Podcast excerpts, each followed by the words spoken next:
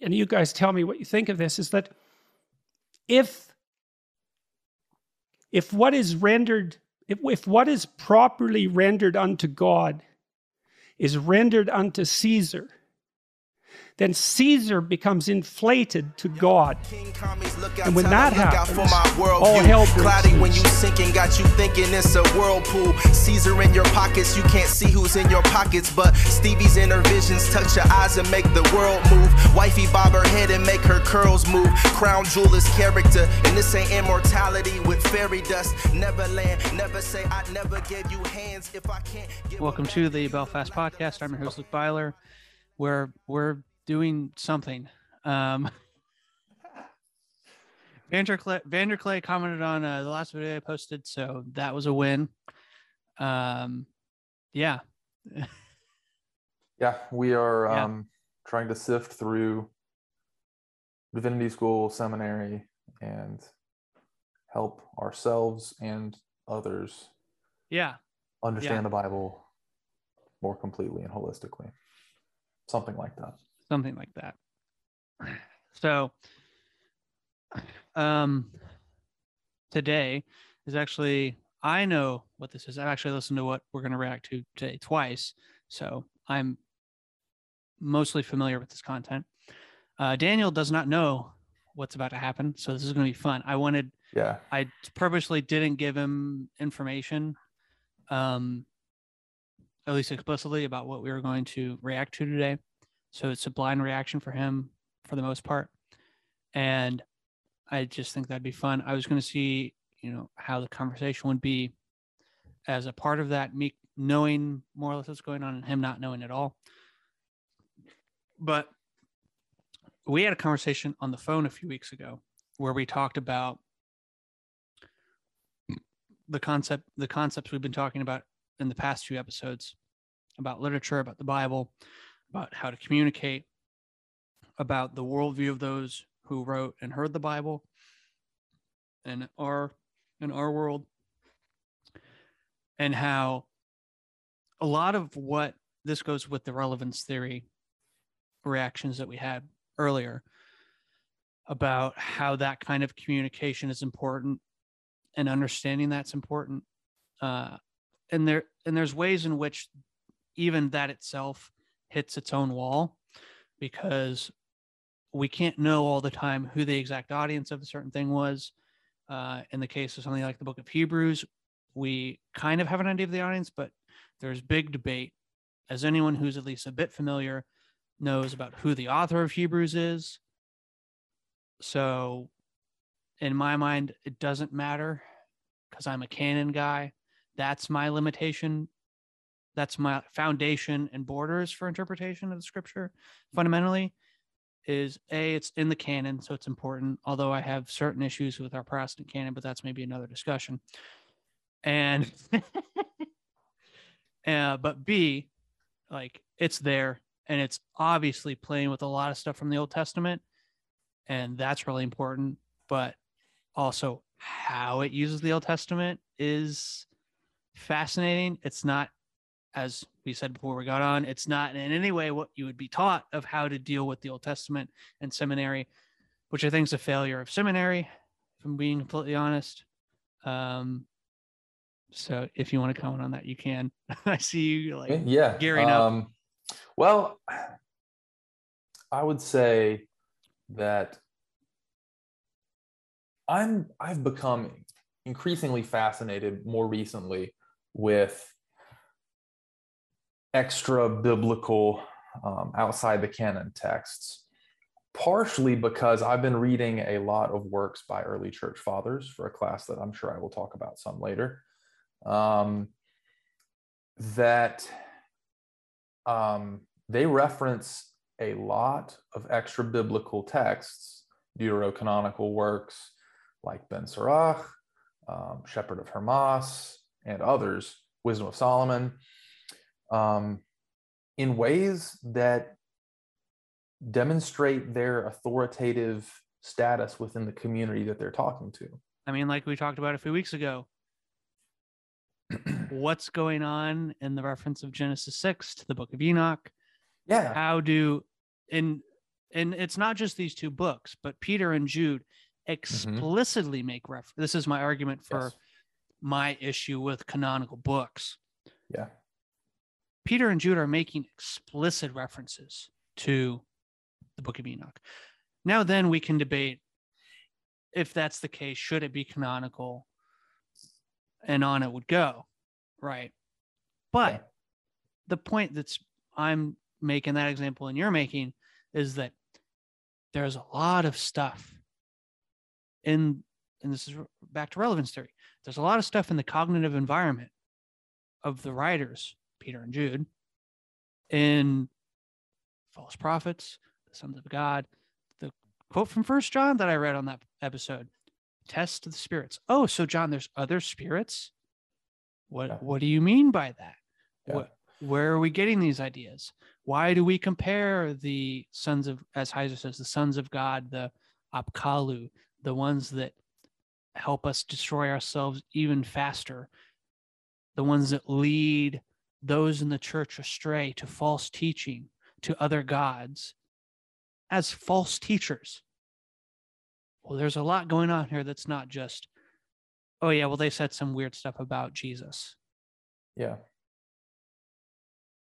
It's Well, true, and- but there's way more going on. Yeah, and both of those, um, specifically Second Peter and Jude, are expecting you to be familiar enough with Enoch to recognize that they're riffing off of it, Mhm. and um, in in the words of um, Richard Hays, um, he writes the book on um, echoes in the scriptures, right?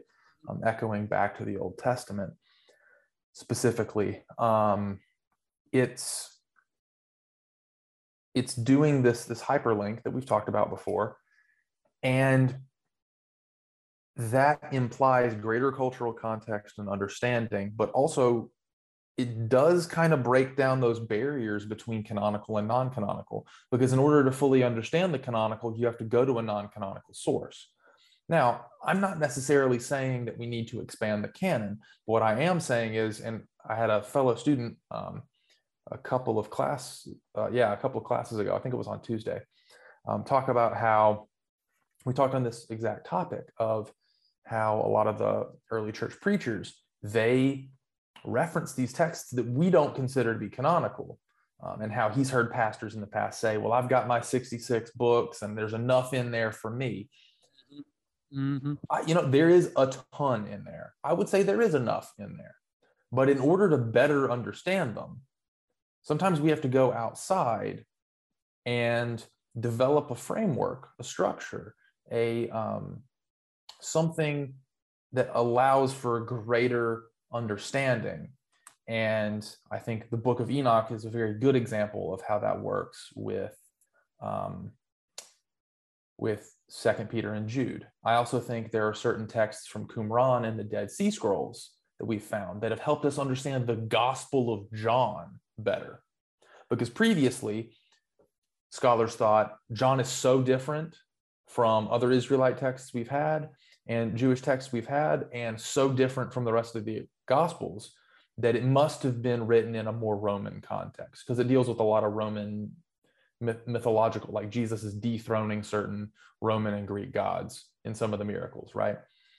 But what we've realized with the background of certain texts from qumran is that this is actually it fits within a certain apocalyptic genre of jewish texts a lot of the language of light and dark and word and flesh and water and spirit is very jewish Which are And so- all which are all big themes in John's own letters, by the mm-hmm. way. Yeah. And so all of these things then get painted in a new light when you understand the other texts that were in circulation at that time as well, informing the author's methodology when he wrote. So, you know, um, the canon's important, but the canon is enriched. I think that's a key term. It's not changed. Yeah. It's not manipulated. it's not destroyed, it is enriched by the extra canonical material that we have that helps us develop a better understanding. Yeah. On that note, perfect segue actually Oh, to whatever to what we're reacting to today. And what we're reacting to, the reason I brought up the conversation we had offline was I made reference to the thing we're going to react to.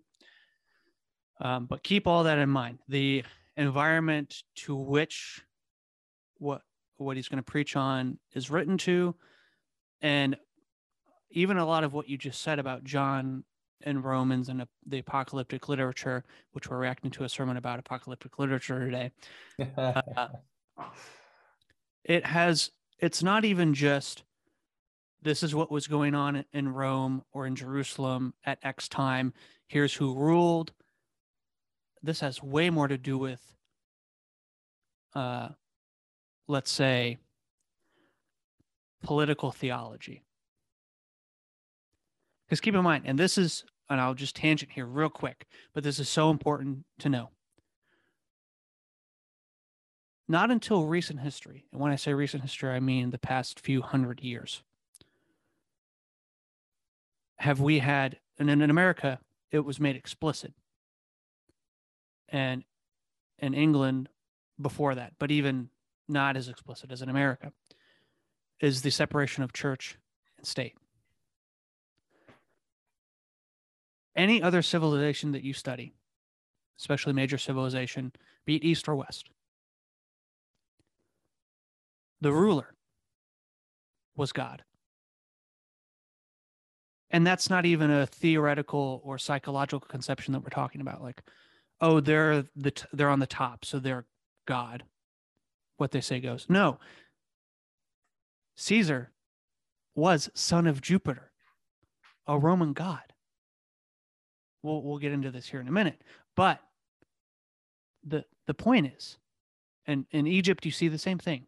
Pharaoh is is Ra, is the is God incarnate, literally.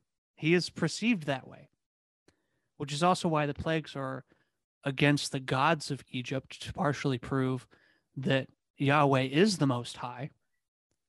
These other gods do not hold the same power that he does. And not that they're not real, by the way. I've heard people make that point a lot about Paul at Mars Hill or things in like the plagues or the idols of other nations. And you all know the train I'm on because you've been following me and you know about cosmic geography.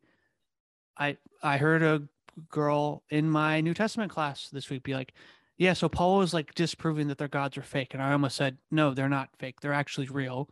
But I didn't want to have that whole debate because then I have to engage the uninitiated on that topic. And that's a hard case to build from from the ground up. We spent Uh, two hours building it two weeks ago or three weeks ago, right? Yeah. So yeah, it takes a while. So anyway, it's part of my frustration, right? I had did I mention this? Was I on the podcast? Did I mention this? My my issues with uh, people describing Christianity and Judaism as monotheistic. Um, I think I said that on the podcast. So yes, just more references to that.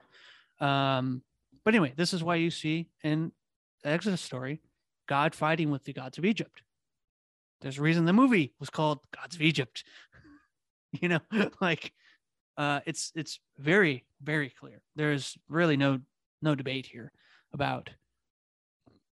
In the scripture, God is explicit about this. I'm doing this to prove myself better than the gods of Egypt.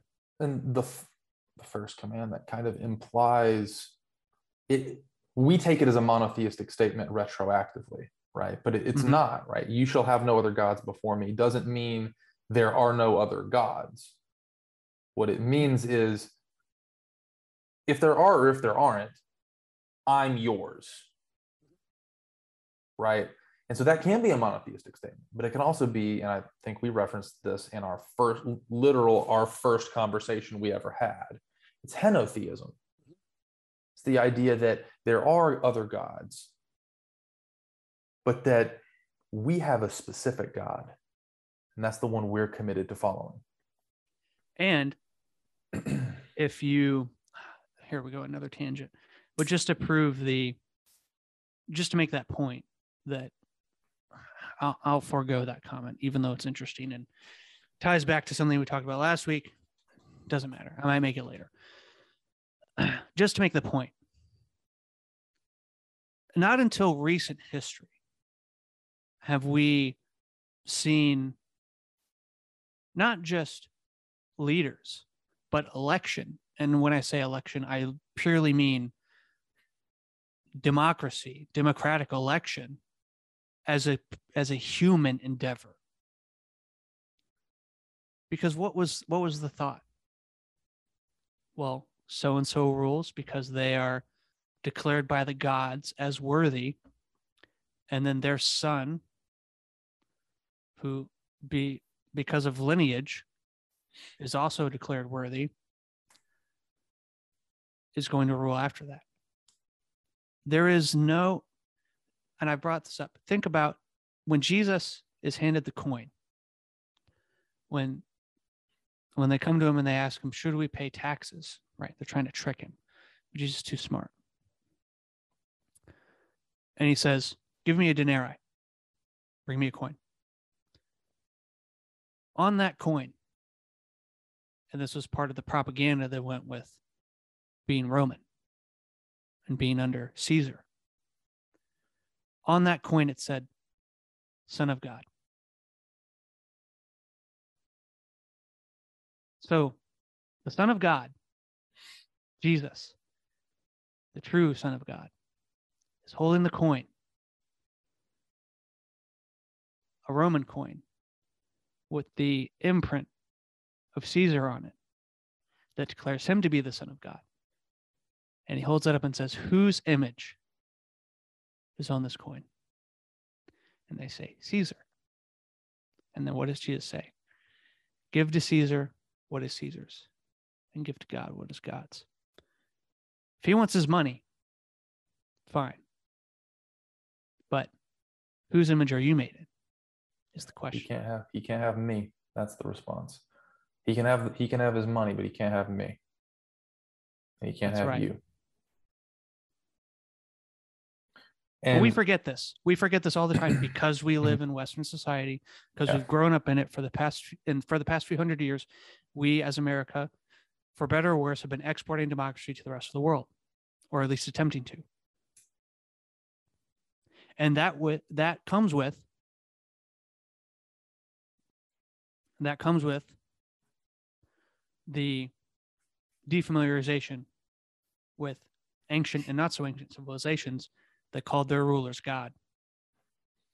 So, um, to further that point a little bit, and I'll try to be brief, um, around the time of the Protestant Reformation, you have so I've been reading a lot of Luther recently because we're at this point in my history of Christianity class, um, and there, there's a really interesting dynamic that happens between the um, the traditional Western Chalcedonian Church that stands, and that becomes the Catholic Church, and then you've got the reformers who are in the Western Chalcedonian Church who then become the Protestants and kind of rebel against that Catholic establishment, right? Um, so Luther is in active rebellion against the Pope. And within the way society had been developing for some time, actually a few hundred years at that point, you had the Pope who was ordained by God and had religious and spiritual power. And then you had the worldly power who was supposed to be subject to the Pope because the Pope had spiritual power. And Luther actually argues that the worldly power is also ordained by God in areas of the world and should then impose its will over the spiritual power because the worldly power the the ruler of the state has been appointed by God just like you're saying and should then deal with corruption in and outside of the church equally right? Because there was a lot of problems with corruption in the church backdoor deals things like that and so, even within the Protestant Reformation, that we then we now have like retroactively gone back and think okay well that's where democracy democracy and separation of church and state all start. No actually it was the the catholic movement with the pope centralizing power under him where that idea kind of started first cropping up.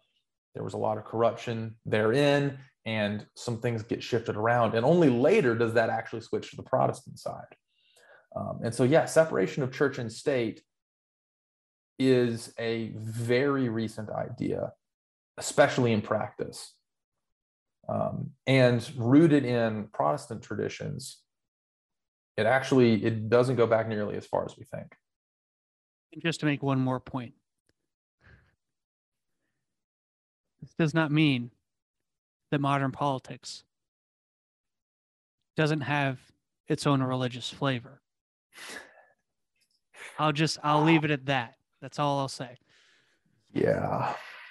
Don't don't don't let me open that can, please. All right, let's get started. So what we're going to react to today sermon by Rob Bell. Now when I say Rob Bell, your alarms might go off and you might think, "Ah, I I figured it out." Luke and Daniel, they're actually, you know, they're they were liberals in the closet, and now it's even more clear. They don't like hell. They don't like original sin, and Rob Bell's their guy. They're, they're going to hell. They're going to be conscious, consciously, eternally tormented, and I knew it all along. They were just uh, masquerading, talking about deconstruction, and it's uh, wolves in sheep's clothing, and uh, false prophets, false prophets, false teachers, and that's why they talk about the egregore. Anyway, I'm I the bit is losing its uh, losing its steam. uh, this is old Rob Bell, by the way. This is like 2008, 2009. Uh, no, no, it's even earlier than that because this is him at Willow Creek when Willow Creek was still a thing. uh, this is like early, early 2000s. I mean, just look at that blonde hair, dude. Uh, yeah. Woohoo. Uh, yeah, it's probably this is at the latest like 05. So this is prior to Love Wins and all the stuff that set the evangelical world on fire because Rob Bell tempted to flirt with universalism, which, by the way, some of our greatest church fathers, Origen, have been fighting about universalism for a very long time. So now, I'll, that's I'll nothing this. new. I read um, last semester. I read Origen's on First Principles in almost its entirety. Um, and now, when you say Origen, the, the natural thing is to say, "Oh, well, he was declared a heretic." Yes, Depends later he was. Ask, though. Well, yeah, but by all almost all the church groups that descend to this day, he was declared a heretic. But it was actually not on that topic and it was because of a misunderstanding and it had to deal more with monasticism than it did yep. on his soteriology yep. yep. so um, i'm not a universalist and i won't argue for universalism i mean we've been on here talking about um, annihilationism. annihilationism so i mean yeah you know right and even in that episode i think i even said that i'm somewhere between the spectrum of conscious eternal torment and annihilationism um, and in conversation i've sort of used the term degenerative annihilationism because I think that that reflects it most accurately. But anyway, all of that to say, I don't agree with that perspective that Rob Bell eventually takes that then becomes the controversy, right? But I also don't agree with all of the early church fathers that I've read on things that most evangelicals will disagree with. We'll get to some of those later, probably. Um, so life is a bit more sophisticated and complicated than that. Uh, and yeah. Yeah, I want to make comments about cancel culture, but uh, that they're neither here nor there at the moment. Uh, uh, you can read between the lines on that one. Um, yeah. So this is early, early Rob Bell. Any of his sermons you hear from Willow Creek, well worth listening to. They're fantastic. Um, I want to focus on this one because it goes with what we were just discussing about uh, political theology, uh, cognitive environments of the day, and how the New Testament, specifically Revelation, uses those things. So, again, Daniel, if you want me to pause, just say pause. At any point, we can stop and discuss. Um, oh, twofold here. I want us to discuss the importance of how he's laying this out and also kind of do a analysis a presentation analysis because i'll go ahead and say it i've said this before i said this to you privately but i'll Mhm. say it again on air so it lives forever. Rob bell especially early rob bell might be one of the i'll put it this way might be one of the best christian communicators i've ever heard. He's phenomenal okay? And you're you're gonna about you're about to see why. Uh so all that said let's just get started. The audio on this video isn't great. I'm gonna try and fix it for you guys listening and post. Daniel it should be good enough for us to get through. So. I've got mom power tonight. Okay, now I need to take you some places, and I got a lot of ground we have to cover, and I have to take you on a journey, and you are going to have no idea where we are going, but hang with me. I don't know how that will separate that from the can you hear it well enough? Yeah. okay other times I've been here, but nevertheless, just stay with me, okay?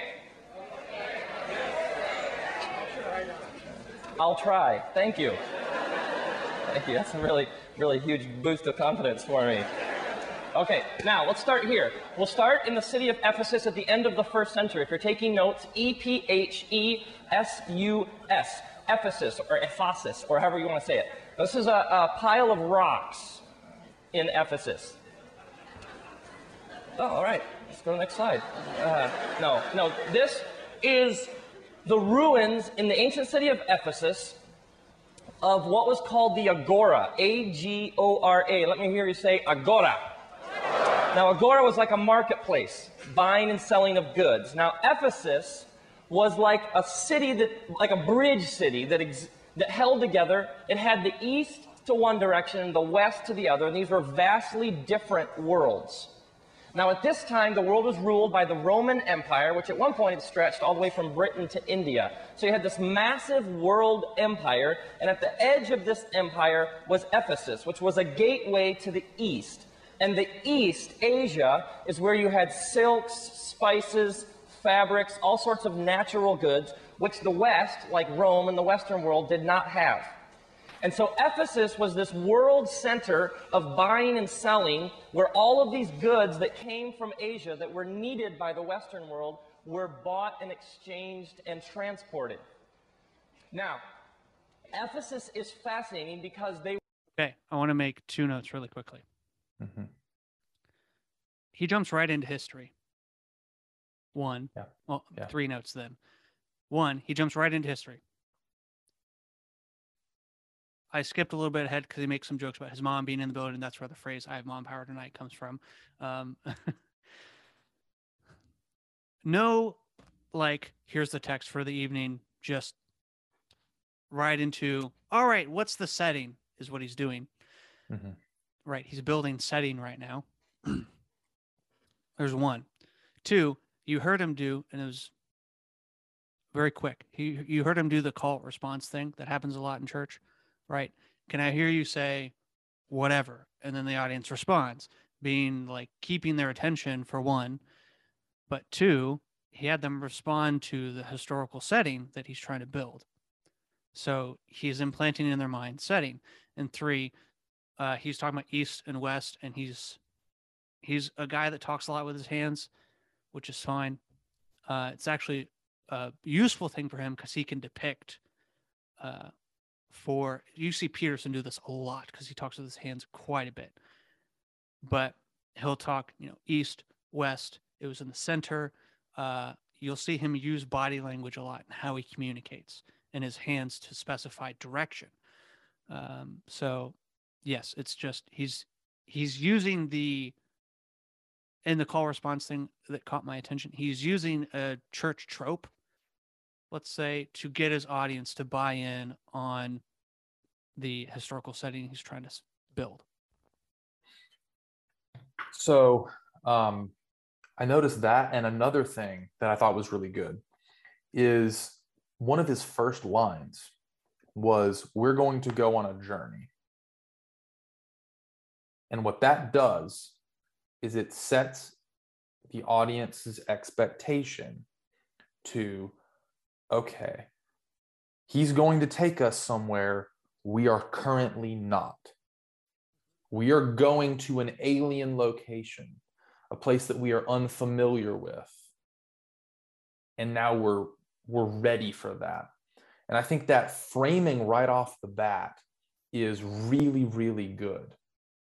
I preached a sermon recently towards the beginning of January. Um, first time I preached in quite some time. And I opened up with saying, I'm going to make the familiar unfamiliar. And then I proceeded to speak in Hebrew, quoting the Bible. It's a verse that they've heard a hundred times. But when I say it in Hebrew, it catches them off guard. And they're paying attention because they're like, what the heck is this guy doing? Right? Yeah, make the unfamiliar familiar or make the familiar unfamiliar in order to then reinsert meaning into it that it originally has, but then we've taken out of it. Right.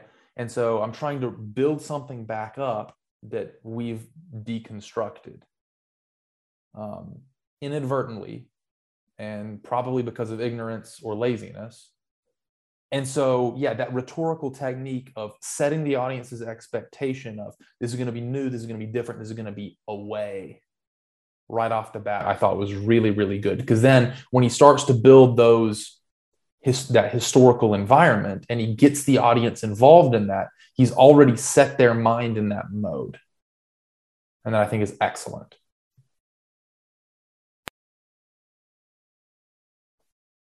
They were ruled at the end of the first century by the Roman emperors who believed they were gods. And the Roman emperors had a tradition of demanding that the subjects of the kingdom worship them. And so, one of the ways they enforced and taught emperor worship was that in order to buy and sell in the agora in Ephesus, you had to first make an offering to the Caesar. They would have stands where you would make an incense offering. If you're taking notes, incense is something you want to catch. They would make an incense offering to the Roman Empire emperor, acknowledging the emperor as God, as a God on earth, a God incarnate. And then once you had offered incense to the Caesar, you could then buy and sell. And so there's all sorts of fascinating discussion in the ancient literature about how exactly you could tell who had offered incense and who hadn't. Most people believe, scholars believe, there was some sort of mark that you were given, maybe even some sort of ink stain on your hand to demonstrate that you had worshiped the Caesar, acknowledged Caesar as God, and you could now take part in commerce. Now, uh, the Jews and the uh, Jews who become Christians at the end of the first century didn't really groove with this.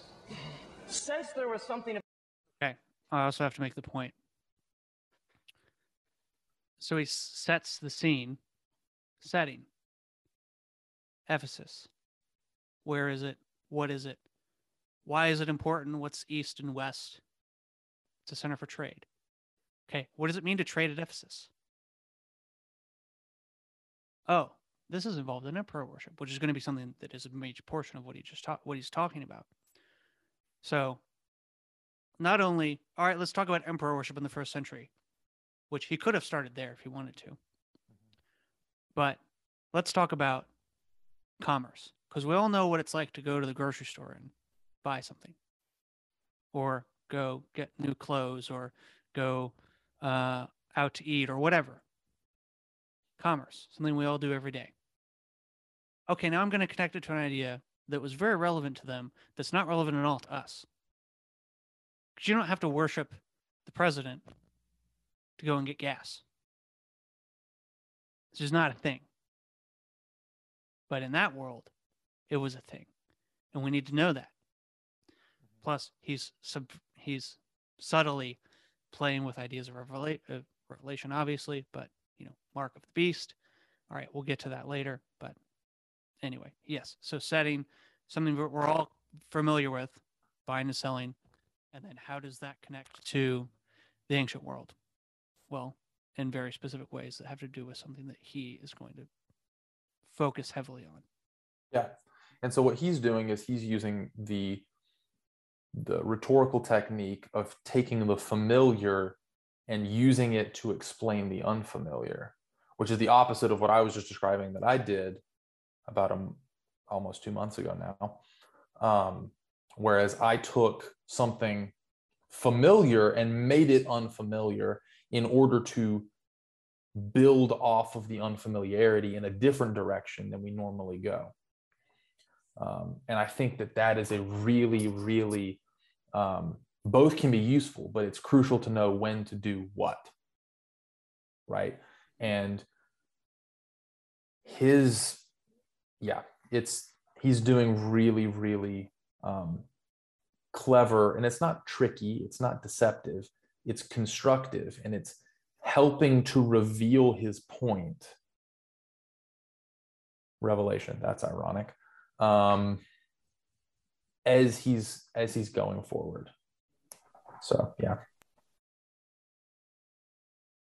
About this that wasn't one of God's more uh, God didn't really like this. And so they said that if there's anybody who says Oh, sorry. And then the greater move he just makes in that little transition is okay, so this was the ancient world and commerce. And how did those two factors apply to Christians? Mm-hmm. worship me other than God, this person has set themselves up as a God, and they are, in fact, in direct opposition to the real God. And so they said that anybody who says, worship me, has to be operating in the power of the devil, who they referred to as a dragon. And so they said that anybody who says, worship me, other than God, the word they used in apocalyptic literature is they called this person a beast. So the question in Ephesus at the end of the first century is Do I take the mark of the beast in order to buy and sell? Now, imagine. And he does that because he knows that he just messed with how you think about Revelation. In what was that? So I think we started at what two two and a half minutes. So in two and a half minutes, he completely subverts all of our theories about microchips and credit card numbers and cell phones Vaccines. and in vaccines and the way in which we currently conceive of the mark of the beast abstracted from its time and place in a historical reality that is different from ours and he places it back in that time and place and historical reality that's different from ours and it speaks volumes Imagine you're a seamstress. You have five kids, six kids. You take fabrics from the East and you make clothing, you make dresses. This is how you feed your family. You become a Christian. You come to believe in the God of Israel who has come and announced the kingdom of God and Messiah Jesus, and you commit yourself to becoming a follower of Jesus and worshiping the one true God. You've been redeemed and joined this revolutionary com- community and you show up at the agora and they say you don't have the mark you need to go back to the altar and offer incense what do you do what does the farmer do? What does the person who makes shoes do? What does the silk dealer do who's a christian? I gotta feed my family. I, I mean they're hungry. Do i take the mark of the beast or not? This was life at the end of the first century in Ephesus.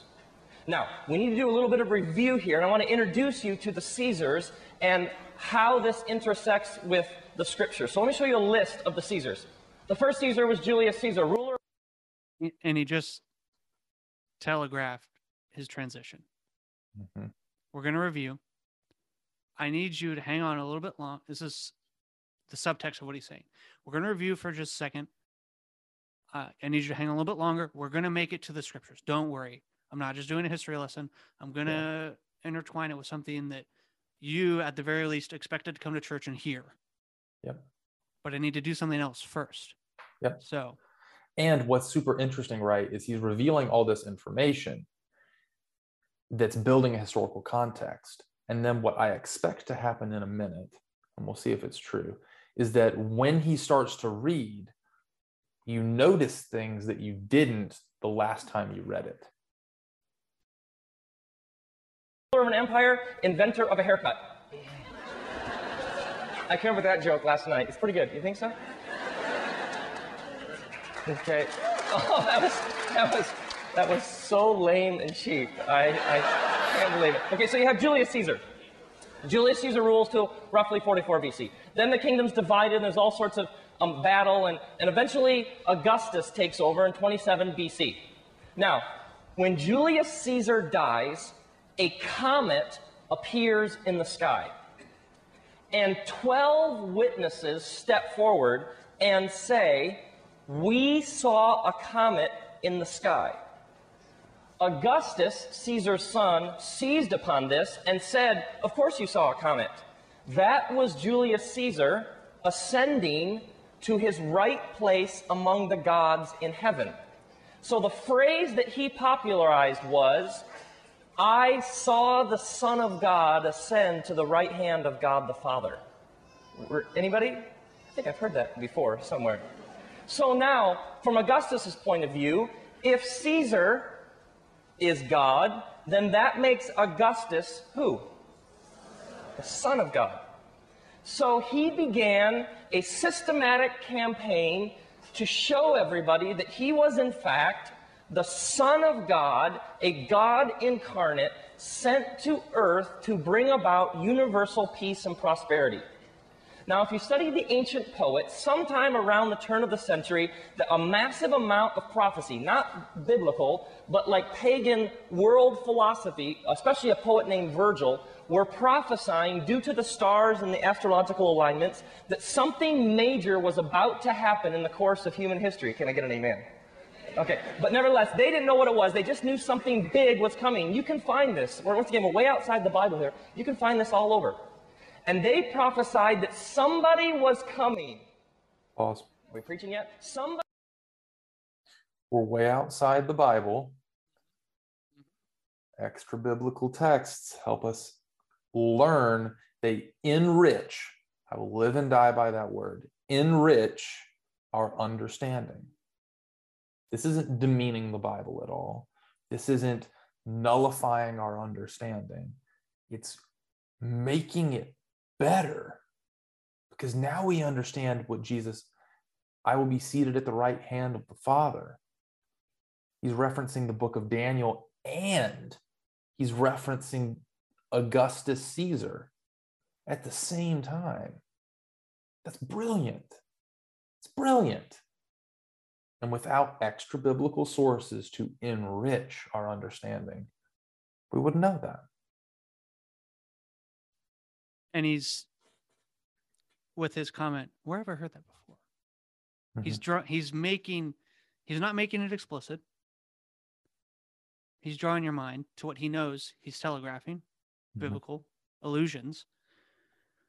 And even with this, they didn't know what was going to happen, but they had this sense, right? They were keen in on something true. So he's not using the extra biblical text or environment to bring down the Bible. He's using it to enrich the Bible. He's also, and it's so genius, in this subtle way, making the Bible more true. Mhm. So it's not a dichotomy of, well, the Bible's true and this is true, although that is part of what he's saying. But he's saying, no, no, no, the Bible's true. And even this thing over here imports into the truth that we have in the Bible.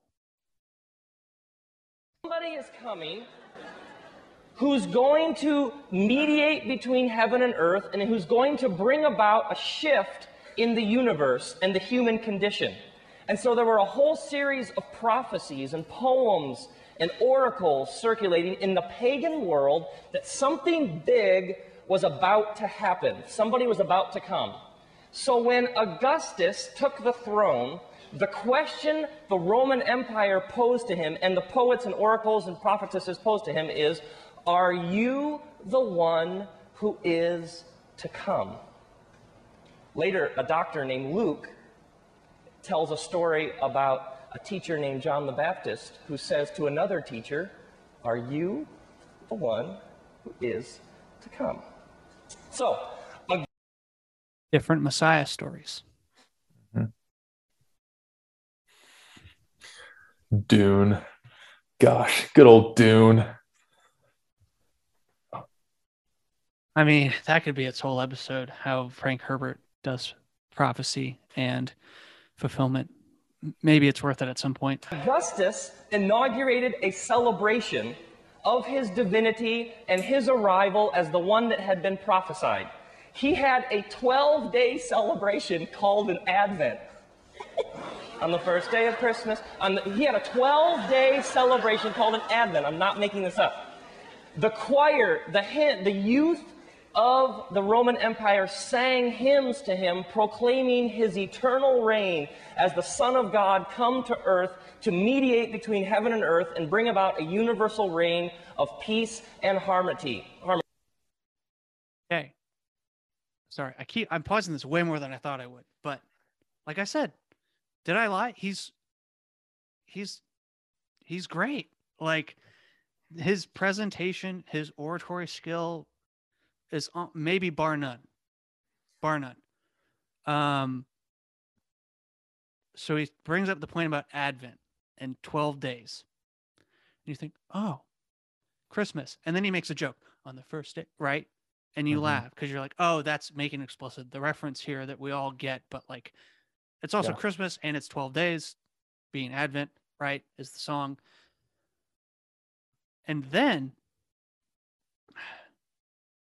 then he talks about how what we conceptualize as Christmas is the Son of God coming down to usher in a new kingdom, to bring peace on earth. The things we sing, we sing about in our Christmas carols, right, are the same things that were being sung about in the Roman world about Augustus. But it you but he makes the connection more explicit with his joke about on the first because he brings up things we sing about at Christmas, and then he references things that are sung about at Mhm. Christmas. Mhm. They predicted that lions would lay down with lambs. They used nature language about this universal reign. They talked about joy and salvation. He minted coins that said this. One of the popular phrases that was spread was there is no name save August, Augustus by which men can be saved. There is no name save Augustus by which men can be saved. His priests, during the 12 days of his Advent proclamation, offered sacrifices and gave the people incense. They could offer incense for the forgiveness of their sins and past guilt provided by the Son of God, Augustus. Emperor worship was huge and went to the ends of the earth. Now, Tiberius, um, Augustus, is succeeded by Tiberius. A bit of a problem, though. Julius Caesar dies, Augustus dies, and by 37, Tiberius dies. There was a group of revolutionaries following a Jewish rabbi who then posed this question to the Roman Empire Hey, hey, hey, hey, your dude died. Your next dude died. Next dude died. Our dude lives. That, that would be like church history and like a blip, but that's what happened. That's what happened. I mean, that's what happened is this group of Christians said, your, your universal reign of peace and joy, your Tiberius died. Your Augustus died. Our king lives. Like one writer, um, a, a rabbi named Paul, even said, like 500 of us saw him. He appeared to a whole bunch of us. Because they were arguing from history. Your dude, dead. Our dude lives. So this continued, and each emperor took emperor worship and tweaked it a little bit and modified. one rabbi named Paul wrote about at least 500 of a song. He's still de to use a, fra- a phrase we love to use nowadays. Uh, he de- he's defamiliarizing even explicit Mhm. scriptural reference. Right, Yeah. that's what he's been doing. In the 12 minutes, he's been setting up this whole thing. Yeah, he well, hasn't read from the Bible yet. it's it's a constant um it's a reconstruction of the world that way then he imports the scripture back into it it means something. It means what it always has meant that we've just missed. And he's he's showing us that. And he's also showing us how many cultural relics we have that are significant but we've lost the relevance of their significance. And that's one of the things that I think studying the history of Christianity has really done is it's taught me how much we've lost in ignorance. And it's not that we can't find it out, it's that we don't do a good job of teaching people it. And we don't do a good job of making them care about it in an attempt to make the group as big as possible, we've dumbed down the common denominator. And that's not inherently a bad thing, right? I want more people in the church. But I don't want them to be so easily manipulated and fooled by a counter message that is counterfeiting as the real gospel. And that's what this combats against. Modified it and morphed it according to his particular political needs. Nevertheless, tonight I want to fast forward because we could spend forever on this stuff. But I want to fast forward to an emperor. Let me show you the list again. An emperor named Domitian, who's third from the bottom, D O M I T I A N. And Domitian ruled from 81 to 96. Let me hear you say Domitian. Tonight I want to focus in on Domitian, and this is where. Oh, wait you see this. Okay, Domitian, let me show you a picture of him was a bad dude. Evil, evil, evil. He demanded that his wife refer to him as my Lord and my God. So you like him already, don't you? He issued an imperial edict that all statues of him from then on had to be made in solid gold. He began letters um, Our Lord and our God commands you. He saw himself as a God on earth. He believed that he was the son of the gods brought to earth to bring about universal peace and salvation. He demanded to be worshiped. Everywhere he went, he had a choir of 24 singers who would go before him and after him, singing and chanting, Our Lord and our God, you are worthy Pause. to receive honor So I he's in the middle of a thought here. Um, but what really stands out to me um, in in that is the way that that contrasts the messianic secret we find in Mark. A lot of scholars really struggle with the idea that Jesus is constantly telling people, "Oh, don't let anyone know that I healed you. Don't let any- anyone know that I'm the Messiah." And I've never really thought that was a big deal for a variety of reasons that I won't get into. But that right there,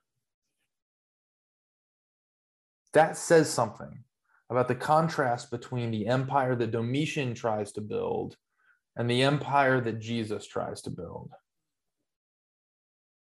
Right? Because the empire that Jesus tries to build lasts after his death, is still in his name, and brings glory to those that are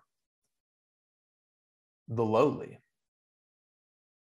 The empire that Domitian builds sets him up on a pedestal and draws attention to him everywhere that he goes in an attempt to bolster his ego. And then that ego crumbles. Uh, just a side note, I, I think I've I mentioned this to you off air, Daniel. Uh, and I mentioned this to someone else recently, but uh,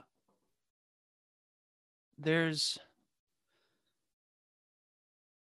certain things that make me cry. One of them is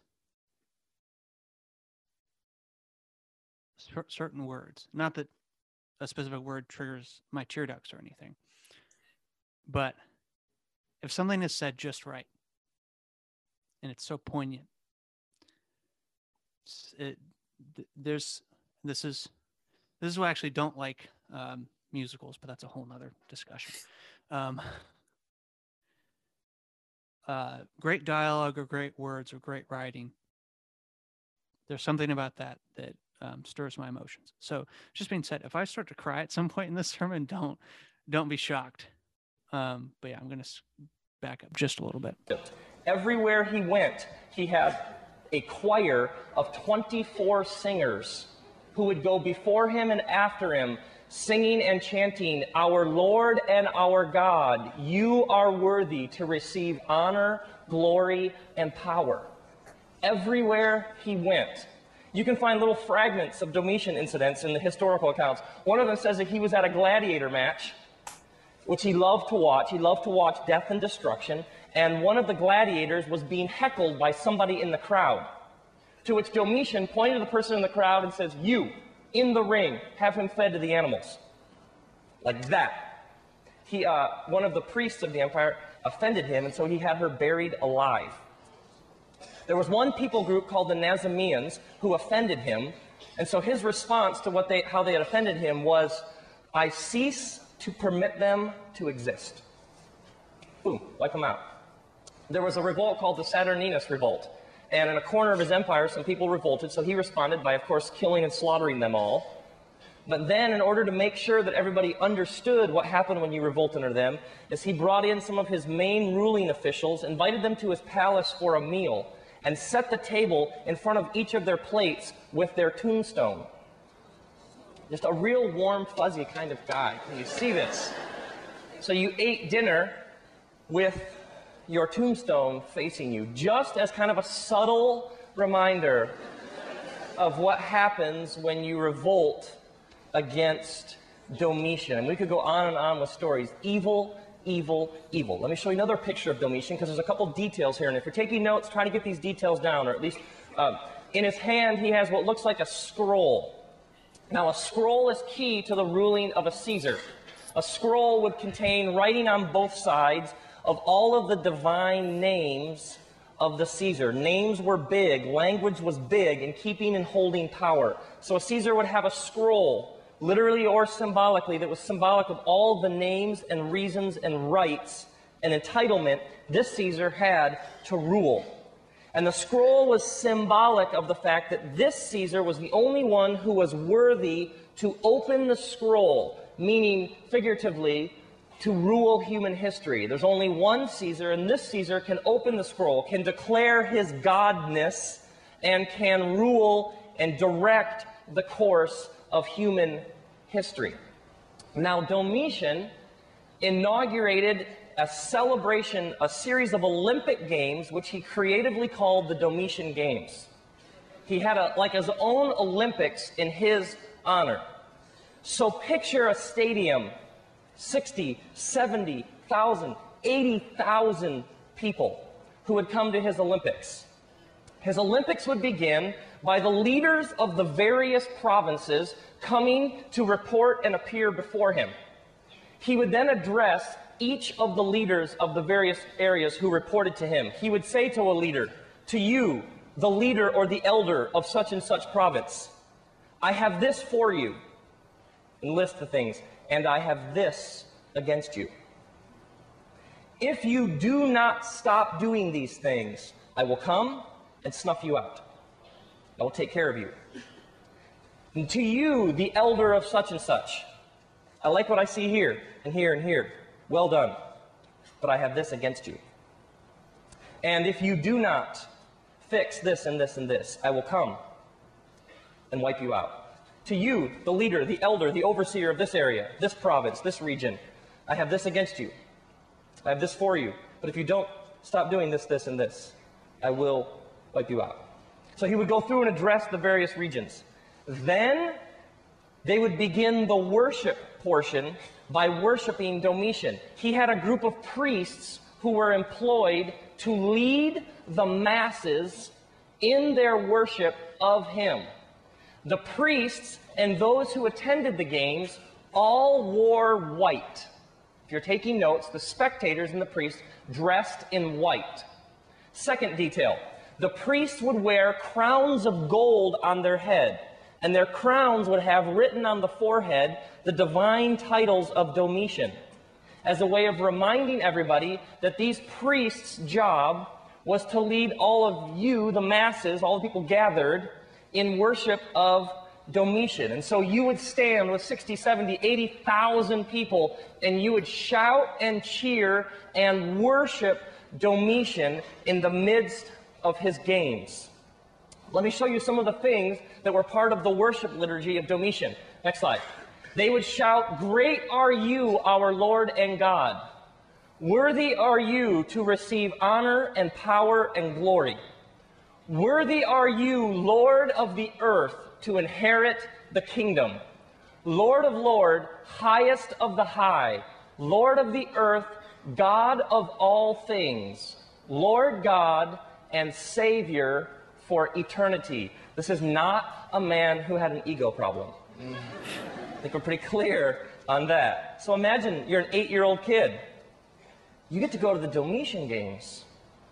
And you take part, dressed in white, crowns of gold on their head. The people shouting, he addresses the various regions, reminds them all of his power and strength and his ruling. And then you would chant and shout with the priest leading you. This was the Domitian Games. The highlight, one of the highlights of the Domitian Games, was a horse race involving four horses of four different colors at the end, they would have gladiator matches, and a lot of people would kill each other, and that was kind of the highlight. Then, at the end, somebody would come out and they would clean all the dead bodies of the animals and fighters out of the ring. And the person who cleaned these all out would wear a mask of a classic hero. The mask was the mask of a hero called Hades, who was also called Death in the ancient world. And Hades, who was called Death, would come in and clear all of the dead bodies and corpses out of the ring. This was Domitian, and this was Domitian's empire. And everywhere you went, you were reminded coins were a huge way that you were reminded that Domitian is Lord of heaven and earth. Notice this from an ancient poet who is telling you about what Domitian was like. He, Domitian, loved to hear, Hail to the Lord. Domitian employed poets to write poetry about him. One court poet, may I gaze upon thee, hope of mankind and favorite of the gods. So he had people on his payroll whose whole job was to write poetry about how great he is. This was Domitian, and this was the ruler of Ephesus at the end and the empire at the end of the first century. Now, he's done that twice. This was Domitian, and these were his games. This was Domitian, who employed people to write poetry about him, reminding you, as an audience member, we're not talking about Jesus here. This was Domitian. This was the story Domitian was trying to tell.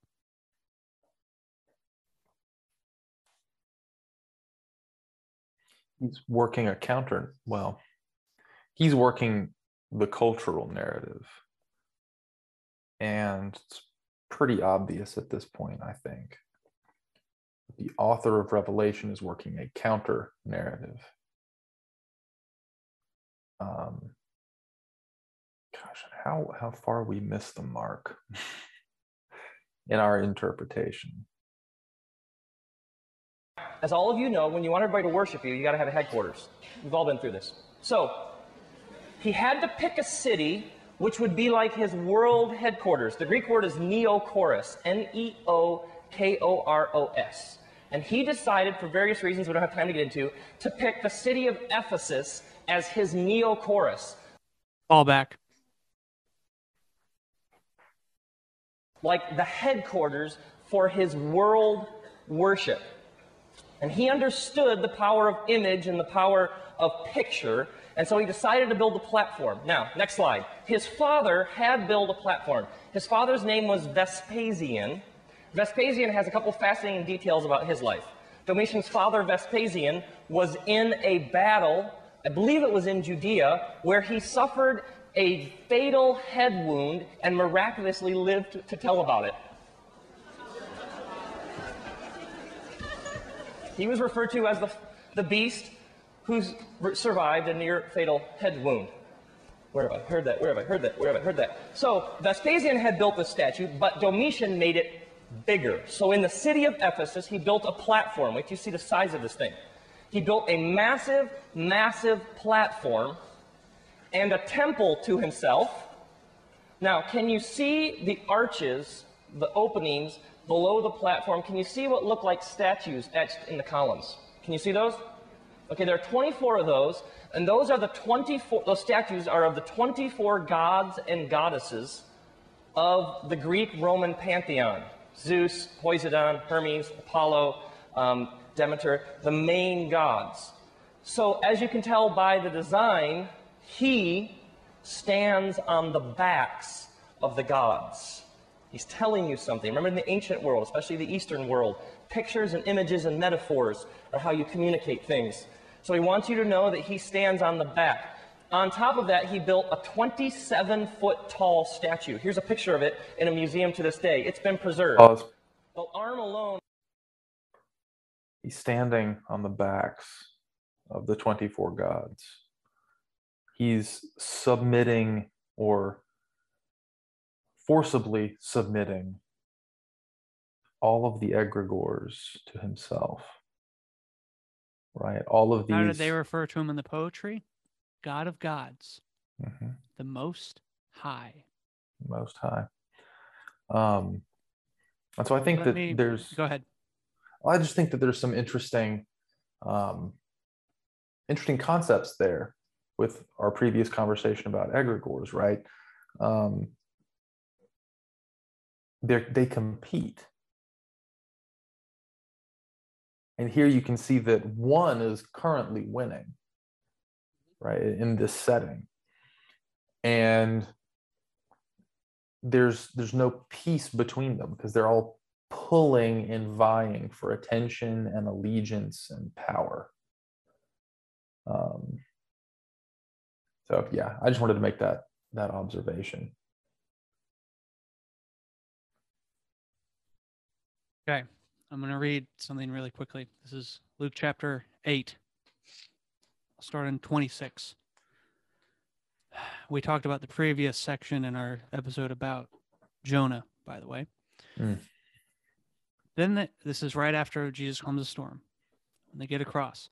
Then they sailed to the country of the Gerasenes, which is opposite Galilee. When Jesus had stepped out on land, there met him a man from the city who had demons. For a long time he wore no clothes, and he had not lived in a house but among the tombs. That sentence itself is Mhm. worth a lot of contemplation. Verse 28 When he saw Jesus, he cried out and fell down before him and said with a loud voice, What have you to do with me, Jesus, Son of the Most High? I beg you, do not torment me, for you had commanded the unclean spirits to come out of the man. For many a time it had seized him. He was kept under guard and bound with chains and shackles. But he'd break the bonds and be driven by the demon into the desert. Verse 30.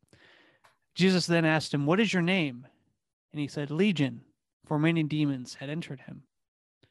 And they begged him not to command them to depart into the abyss. Now a large herd of pigs was feeding there on the hillside, and they begged to let them enter those. So he gave them permission. Then the demons came out of the man and entered the pigs, and a herd rushed down the steep bank into the lake and drowned. You should have a bunch of bells and whistles going off from our conversation last week. But I want to highlight verse 28. When he saw Jesus, he cried out and fell down before him and said with a loud voice, What have you to do with me, Jesus? And where's Jesus right now? He's in a Gentile area. They're herding pigs, quite obviously. They're at the country of the Gerasenes. opposite of Galilee. Now, when Jesus is in Jewish areas, and Heiser brought this up, what does he refer to as? Son of God or uh, Son of David. Right? You think about the blind man on the road. Son of David, have mercy on me. But he's also referred to as Son of David with within uh, within uh, exorcism tradition because well, there's uh, things about us Solomonic and Davidic tradition of exorcism. By the way, there's exorcism psalms in the Bible. This may be a whole other episode in and of itself. But Domitian, God of gods, the Most High, Son of God. But even in Gentile territory, even in Roman territory, we'll get we'll get to this later. They cry out to Jesus, What have you to do with me, Jesus, Son of the Most High? I beg you, do not torment me.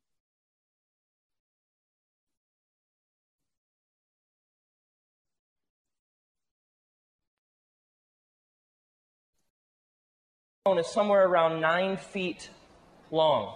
And absolutely, a human comes up just below the chin, and they stand right there. Absolutely massive statue. Now, the idea behind the platform was if you came by uh, sea and you came up through the Mediterranean, the Aegean Sea, and you came into the port of Ephesus, the first thing you'd see as you came into Ephesus was this massive 27 foot tall statue of Domitian reminding you that he is Lord of heaven and earth. And if you came from Asia and came through the valley, the first thing you would see was the statue of Domitian, reminding you that he is Lord of heaven and earth. But Domitian had a problem. He was powerful, obviously wealthy, obviously could kill anybody who got in his way, but he had a problem because in a corner of his empire, Ephesus, there were a small group of people who refused to bow down to him. Can I get an amen? And this made him furious. Notice what one historian says. A historian who I think is brilliant for his, uh, his insights as well as his name, Ethelbert Stauffer, said this Domitian was the first emperor to understand that behind the Christian movement, there stood an enigmatic figure who threatened the glory of the emperors. Domitian was the first to declare war on this figure. So he did this. Next slide. In the city of Ephesus, he had altars built. Here's one picture taken last uh, May of one of these altars. They were incense altars. And this is one of the main streets of Ephesus. This massive, gleaming, like a Tokyo, London, Chicago of the ancient world. I mean, a massive marble, cutting edge of arts, knowledge, universities, medicine. Um, many believe that Luke, who wrote Luke and Acts, was actually trained as a doctor in Ephesus. I mean, state of the art, high tech, cutting edge city. He would come through. Some believe it was on his birthday he would come through.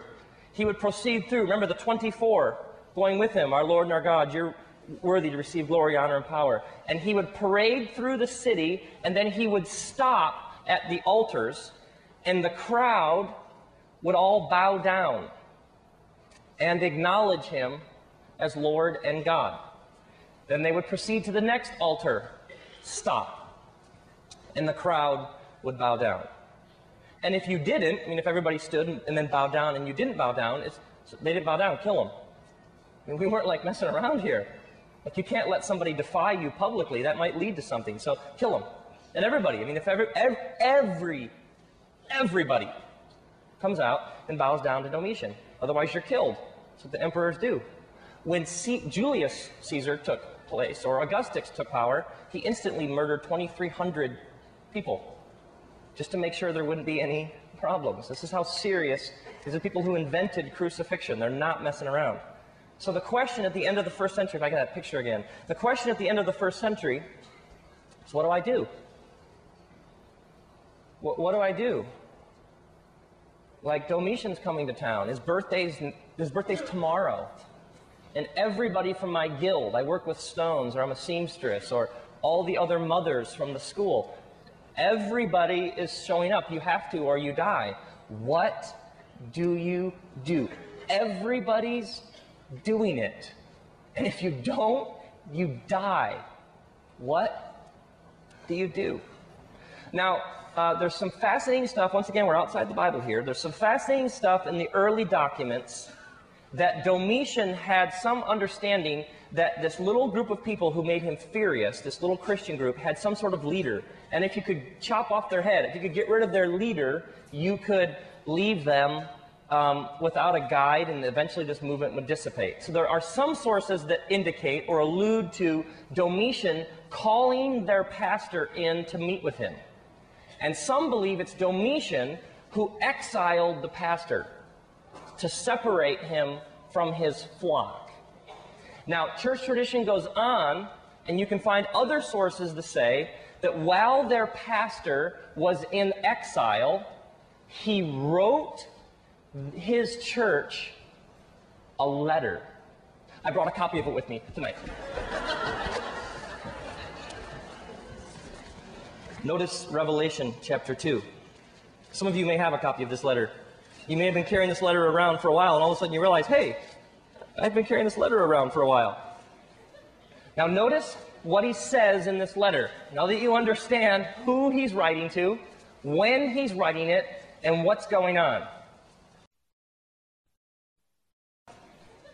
Now, notice what he says in this letter. Now that you understand who he's writing to, when he's writing it, and what's going on. Now, there's all sorts of fascinating discussion about where exactly Pause. they were. If he Yeah, I'm glad you you rewound that because it happens quick. Who, when, and what's going on? Because that's what I said, right? And you didn't let me watch this before we started recording. So I had technically no idea where he was going, but I knew we'd get here, right?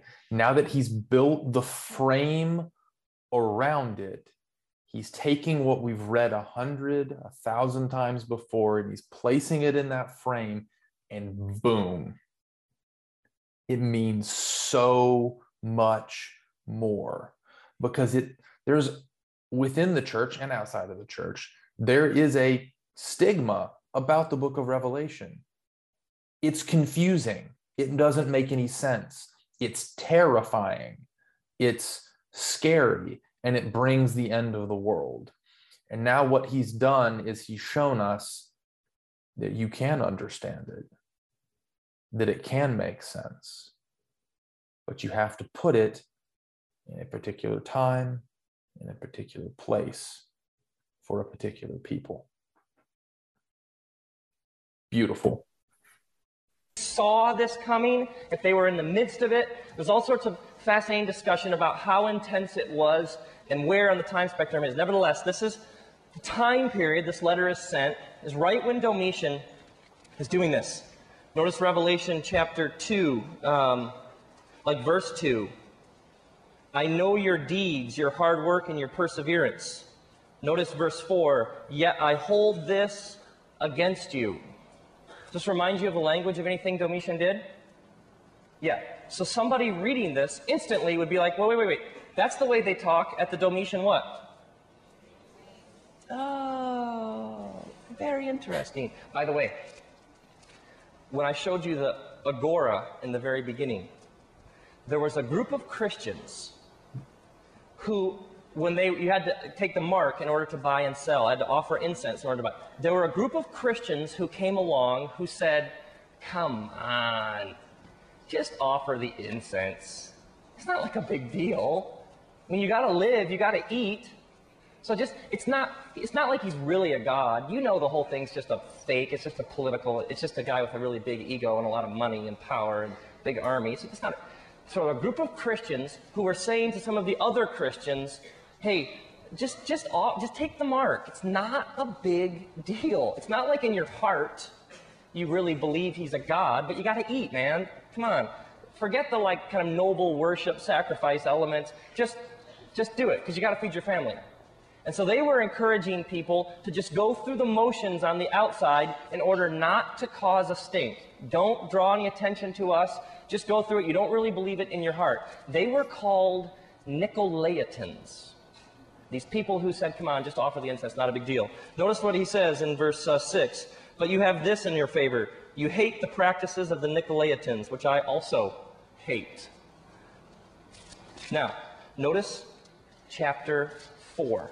Oh my goodness. Okay, so he begins by addressing the various leaders of the various churches in the various provinces. And he tells them, I've got this for you, I've got this against you, and if you don't do this and get rid of this, I'm going to snuff out. I'm going to snuff you out. Then, chapter 4. And you know what happens next in the Domitian Games.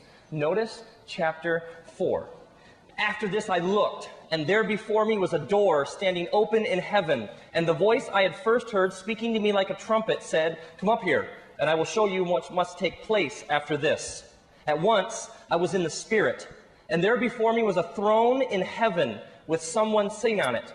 In the Domitian Games, there was a massive throne that Domitian would sit upon. I saw a throne, and there was someone sitting on it. And the one who sat there had the appearance of jasper and carnelian. A rainbow resembling an emerald encircled the throne. Surrounding the throne were, hmm, how many? 24 other thrones, and seated on them were 24 elders. And they were dressed in, and what's your text say? And they had crowns of what? On their heads. Hmm. If all the lights on your dashboard aren't blinking right now, so, something's wrong. And from the throne came flashes of lightning, rumblings, and peals of thunder. Before the throne, seven spirits. Before the throne, seven lamps were blazing. These are the seven spirits of God. Also before the throne, there was what looked like a sea of glass, clear, clear as crystal. And in the center, around the throne, were four living creatures, and they were covered with eyes in front and back. And you thought the Matrix was strange. And the first living creature was like a lion, and the second was like an ox, and the third was a face like a man, and the fourth like a flying eagle. And each of the four living creatures had six wings and was covered with eyes all around, even under his wings. And day and night they never stopped saying, Holy, holy, holy is the Lord God Almighty, who was and is and is to come. And whenever the living creatures would give glory, honor, and thanks to him who sits on the throne and who lives forever and ever, the 24 elders would fall down before him who sits on the throne and worship him who lives forever and ever. And they would lay their crowns before the throne and say, you are worthy, our Lord and God, to receive glory and honor and power, for you created all things, and by your will they were created and have their being. And then I saw in the right hand of him who sat on the throne a what?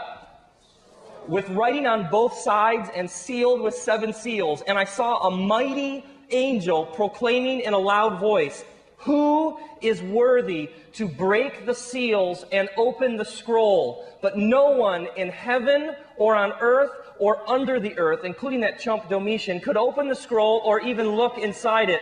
And I wept, and I wept, because no one was found who was worthy to open the scroll or look inside. And then one of the elders said to me, psst, psst, Hey, hey, don't weep. See, the lion of the tribe of Judah, the root of David, has triumphed he is able to open the scroll and its seven seals. And then I saw a lamb looking as if it had been slain. Not like a strong leader with a big army, not a really wealthy, wealthy leader who kills people, but a lamb looking as if it hit had been slain and it was standing in the center of the throne, encircled by the four living creatures and the elders. And he had seven horns and seven eyes, which are the seven spirits of God sent out into all the earth. And he came and took the scroll from the right hand of him who sat on the throne. And when he had taken it, the four living creatures and the 24 elders fell down before the Lamb. And each one had a harp, and they were holding golden bowls full of what? And which are the prayers of the saints. And they sang a new song, not the song you've been hearing them sing about Domitian, but they cooked up a new number. And it went like this You are worthy to take the scroll and to open its seals because you were slain, and with your blood you purchased men and women for God from every tribe and language and people and nation, and you have made them to be a kingdom and priests to serve our God, and they will reign on the earth. Not him, them. They'll reign on the earth. And then I looked, and I heard the voice of many angels, numbering thousands upon thousands and 10,000 times 10,000. And they encircled the throne and the living creatures and the elders. And the loud voice they were singing, Worthy is the Lamb who was slain to receive power and wealth and wisdom and strength and honor and glory and praise. And then I realized heaven, there's like a balcony because I heard every creature in heaven, on earth, and under the earth and on the sea and all that is in them singing, To him who sits on the throne and to the Lamb be praise and honor and glory and power forever and ever. And the four living creatures say, Amen. And the elders fell down and worshiped. What, what is he saying? You guys, I've seen the throne of the universe, and Domitian isn't on it. God is. Don't bow down, whatever you do. He's a fake, he's a fraud, it's a setup. Don't do it. Right? Right? I've seen it. I've seen it. And it's all a lie. I've seen the real thing. Whatever you do, don't bow down. I assume that the first people who heard this wept. I mean, can you imagine this? Can you imagine an eight year old kid who'd been to the Domitian Games? You knew exactly what John is talking about here, right? You knew exactly what he's saying. You knew exactly what language he's using to describe the one true God. He says, I've seen the real thing. And Domitian isn't the real thing. I doubt the first people said, man, we ought to turn this into some novels. I imagine the first people wept because they were real people in a real place, in a real time, who had friends and neighbors being slaughtered in the name of Jesus. And John is saying, better to die for God than live for some fake Domitian. Amen. For God, Jesus. And John, a real people wept because they were real people in a real place, in a real time, who had friends and neighbors being slaughtered in the name of Jesus. And John is saying, better to die for God than live for some fake Domitian. We, we, uh, stop there. Shoot, man. If that's not a punch in the gut. And like, see, this is what really gets me fired up about people who say, you know, oh, the God of the Old Testament's all wrath, and the God of the New Testament is all love and, and joy and happiness and stuff. First of all, because the God of the New Testament isn't is asking very hard things of people too. But this is the same God who asked Abraham to make a covenant. And when Abraham realized he couldn't live up to his end of the bargain, walked the blood path for Abraham in Genesis 15.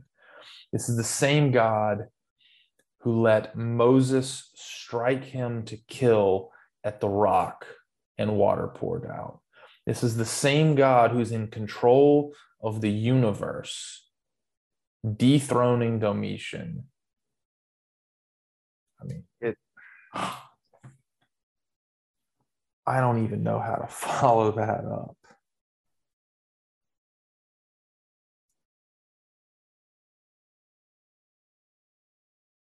It's just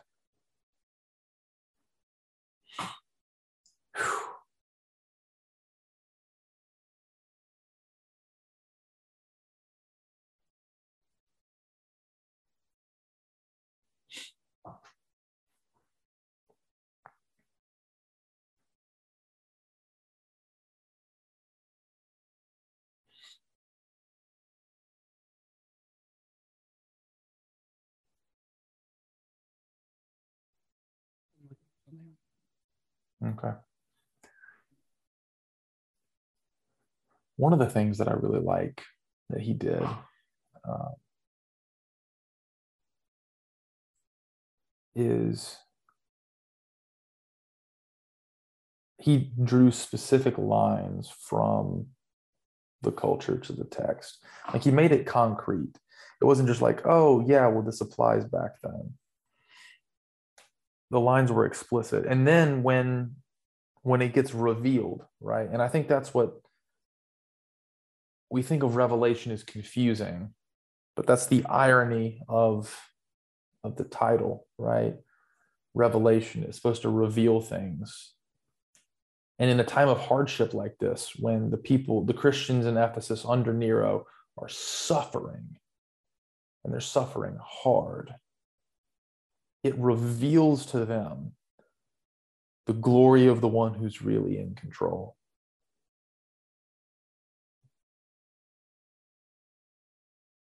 Yeah. It, hmm.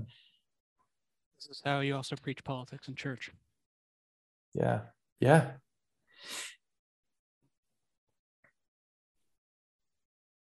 But you can't tell me some people don't see certain political figures as saviors. Mm-hmm.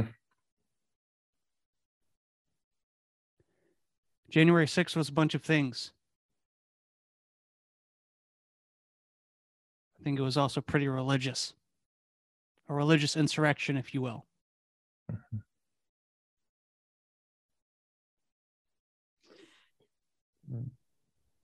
Do and, and the question that Revelation is asking the question that the Gospel of Mark is asking, for example, with its crucifixion narrative, right?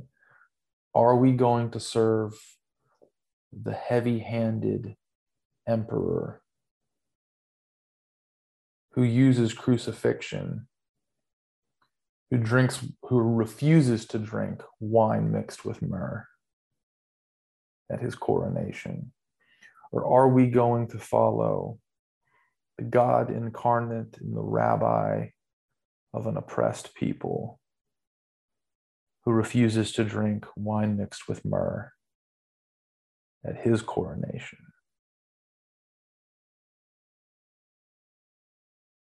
Who do you serve?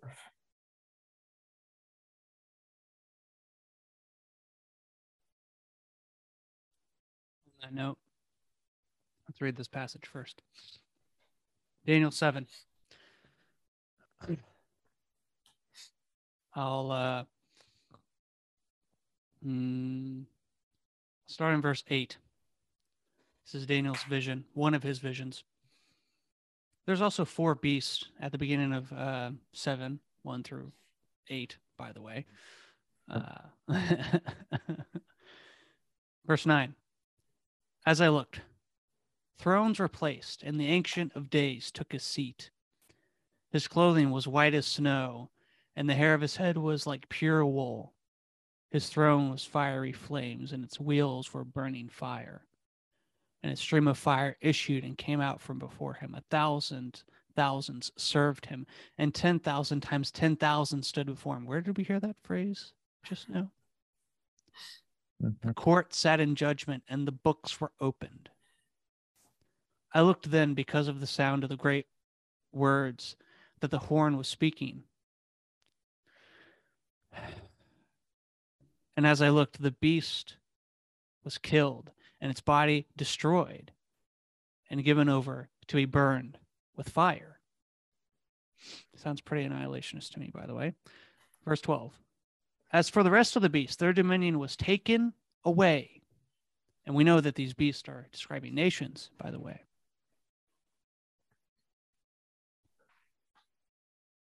by the way. As for the rest of the beasts, their dominion was taken away, but their lives were prolonged for a season and a time. Verse 13 I saw in the night visions, and behold, the cloud of heaven there came one like a son of man. He came to the Ancient of Days and was presented before him, and to him was given dominion and glory and a kingdom that all peoples, nations, and languages should serve him. His dominion, who does it sound like? His dominion is an everlasting dominion which shall not pass away, and his kingdom, one that shall not be destroyed.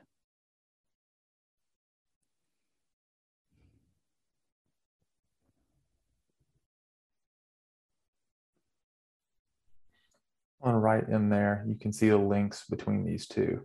And that goes to further our point from I mean, the, they're um, intertextual links. Their Yeah. time, their time difference is immense, but Oh, absolutely. Um, the, I mean, this is by at least they're separated by around 200 years at least. Um, because Daniel's probably the latest book we have in the Old Testament. Um, but yeah, I mean, the the way that John in writing Revelation uses not only cultural setting, but literature familiar to his audience is masterful, absolutely masterful. One could almost say he's doing art. Um, and oh man, and how poorly we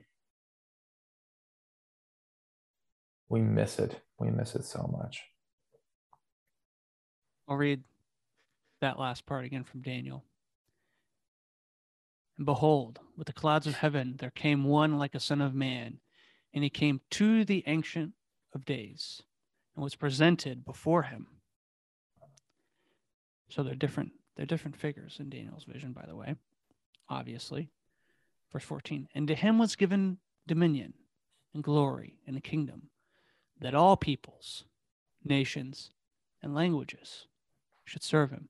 His dominion, an everlasting dominion, which shall not pass away, and his kingdom one that shall not be destroyed. You could say he's worthy to open the scroll. Matthew 26. Then those who had seized Jesus led him to Caiaphas, the high priest. When the scribes and elders had gathered, and Peter was following him at a distance as far as the courtyard of the high priest. And going inside, he sat with the guards to see the end. Now the chief priests and the whole council were seeking false testimony against Jesus that they might put him to death. But they found none, though many false witnesses came forward. At last, two came forward and said, "This man, I." This man said, I'm able to destroy the temple of God and to rebuild it in three days. And the high priest stood up and said, Have you no answer to make? What is it that these men testify against you? But Jesus remained silent. And the high priest said to him, I adjure you by the living God, tell us if you are the Christ, the Messiah, the Son of God. Jesus said to him, You have said so. But I tell you, from now on, you will see the Son of Man seated at the right hand of the power and coming on the clouds of heaven.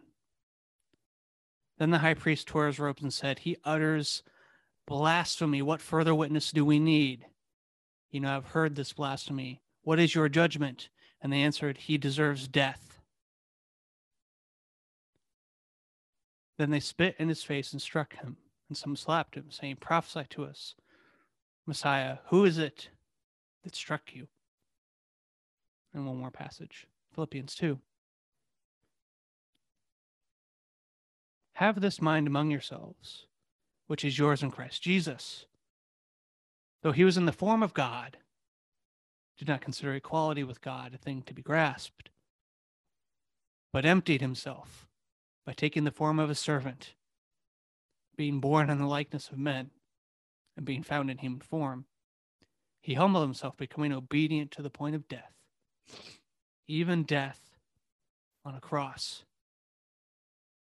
the lamb that was slain. Verse 9. Therefore, God has highly exalted him and bestowed on him the name that is above every name, so that the name of Jesus, every knee should bow in heaven and on earth and under the earth, and every tongue confess that Jesus Christ is Lord, to the glory of God the Father. Are we preaching yet?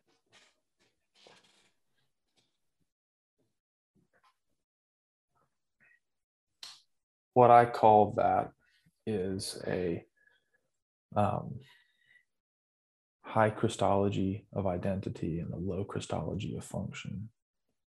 Emptied himself, became the form of a servant to die for us and unite us with the Father.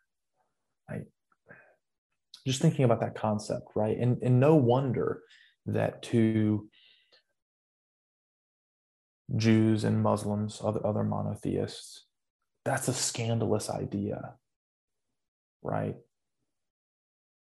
No wonder to polytheists at the time, that was a ridiculous idea that someone so powerful would weaken themselves so much, limit their power so much to the point that they could suffer and die at the hand of their creation.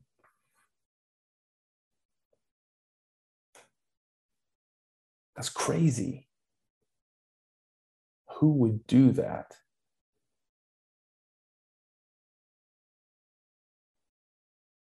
Someone who loves who they're dying for.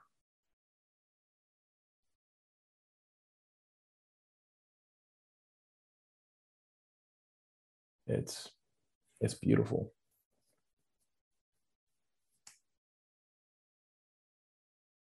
very different kind of kingdom very different kind of kingdom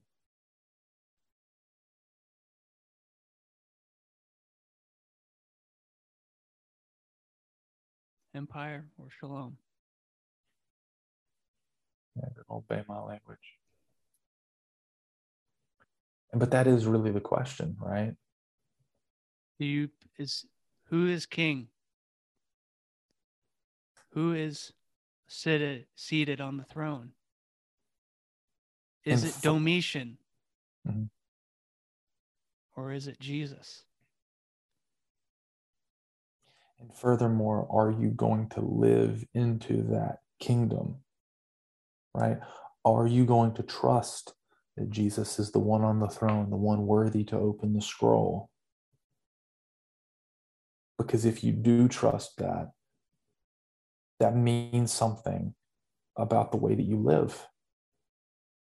That means you don't receive the mark, you don't offer the incense sacrifice, you don't bow in the crowd, and you risk dying. You risk dying like the bloody lamb, the Messiah, Son of God on the cross to be a part of that kingdom.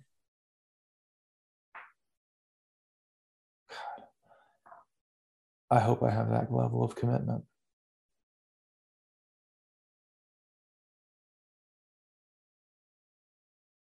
And and that's that's the enrichment that's brought, right? When we bridge the gap from there to here.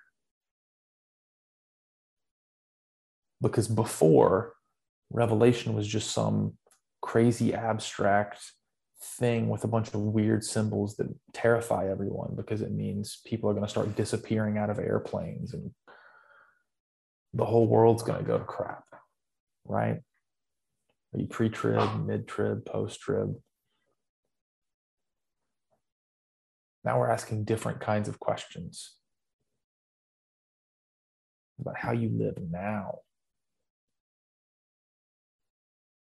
and what that narrative does.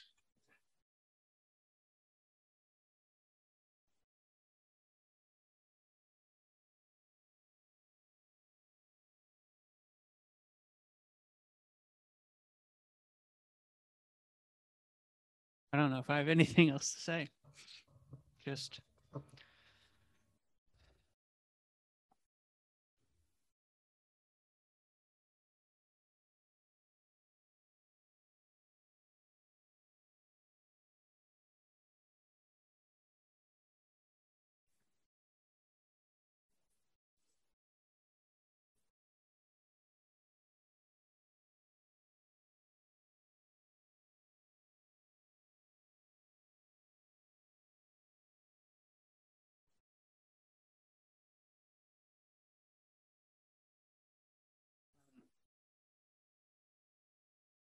we can end it here. Yeah.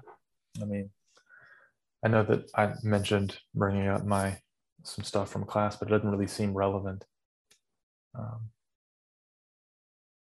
in in this situation.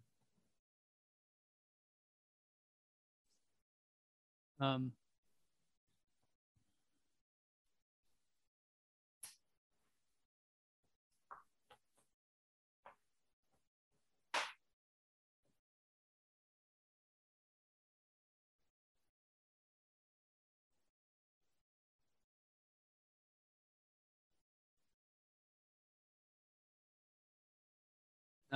I don't think I have anything. I was trying to think of a Lord of the Rings reference, but it doesn't quite fit. Um, yeah, this is.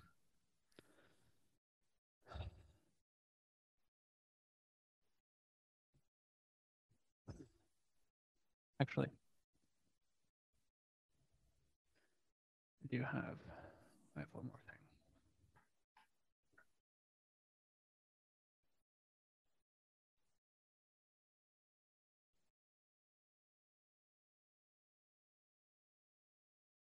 Just, just a second. Yeah.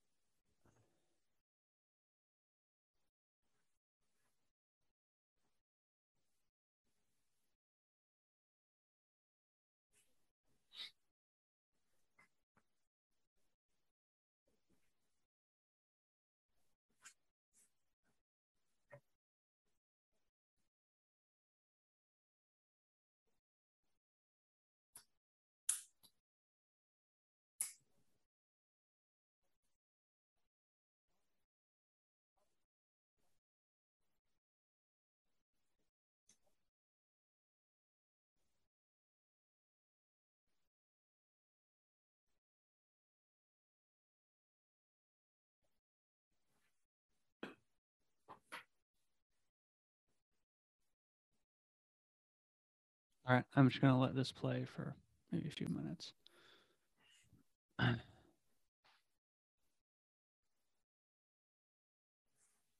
This is, uh, I guess, bringing in all of what Rob Bell has said about the church in Ephesus, the Domitians, or Domitian and emperor worship.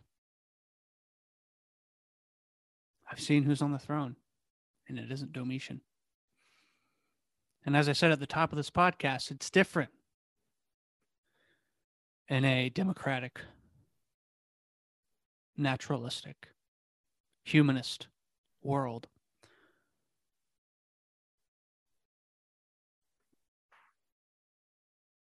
But I don't think that that makes it irrelevant. Mm-hmm.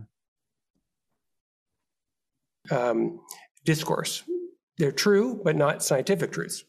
the problem with the empirical approach, the problem with totalizing it is that the empirical approach tends to be mostly descriptions of things and the way they interact and the way they can be manipulated and and that's fine but doesn't tell you doesn't provide any real insight into how to live how to act how to take your next step how to how to produce a hierarchy of values and how to determine what's most important and what's least important. And all of that is also so difficult that we actually don't know how to do it completely explicitly which is why we need poetry and drama and literature. We need that whole domain. So we could call that the literary domain.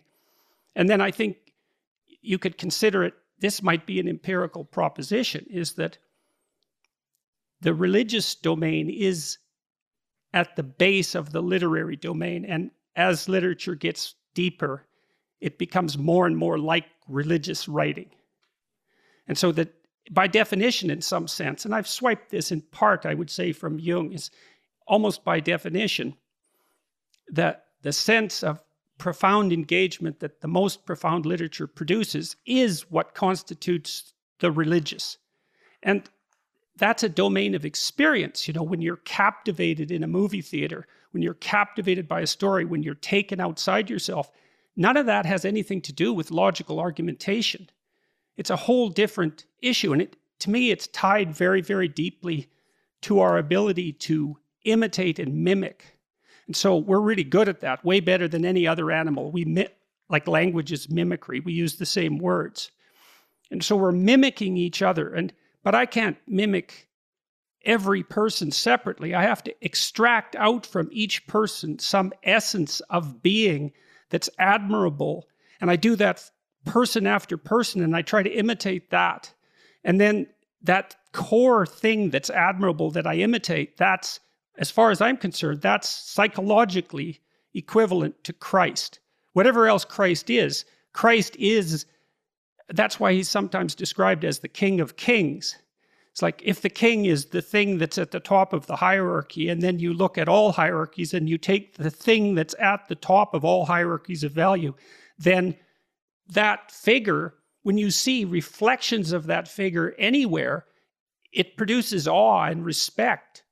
And that's because that pattern constitutes the appropriate way to act, just as when you see the opposite of that pattern, which might be in its most fundamental essence satanic or demonic, it's something that's ultimately evil, that produces revulsion and terror. And that's that's all instinctual. It's it's not in the domain of rationality precisely. It's way, way deeper than that.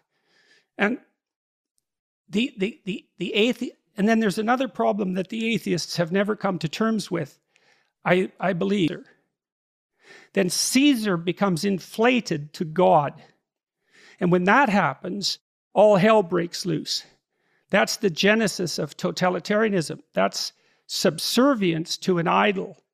And so and this is a case I think the church needs to make. That's the question for our day. Mhm. But remember, in John's day, it wasn't that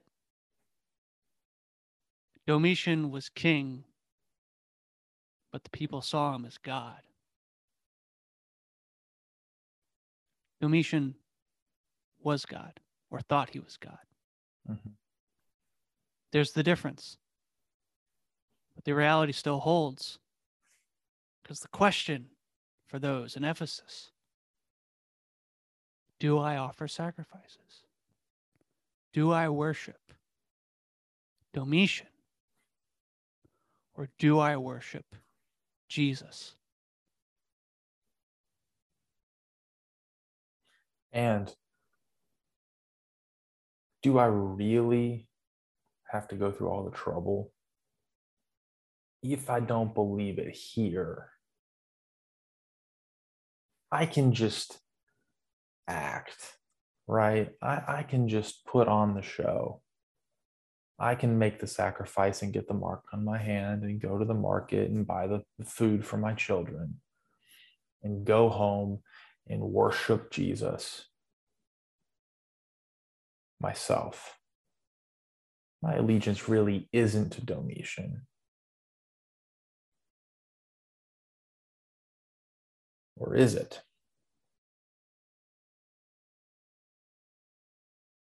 How much do you give up when not? And then, honestly, I'm convicting myself right now. Right? I'm, I'm thinking about do I really have to share my authentic opinion about this controversial topic in class? Do I have to go through the steps supporting the points that I think make my controversial opinion worth hearing? It's so much easier just to not respond to the question, to not push the boundary.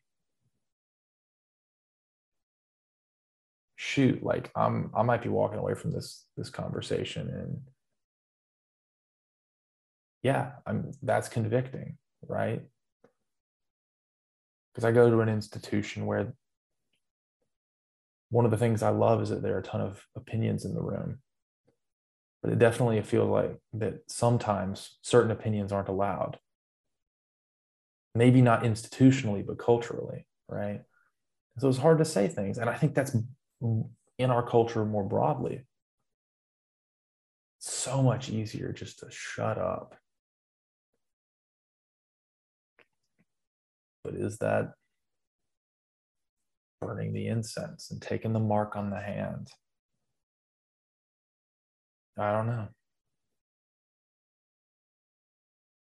But I do know I'm going to think about that.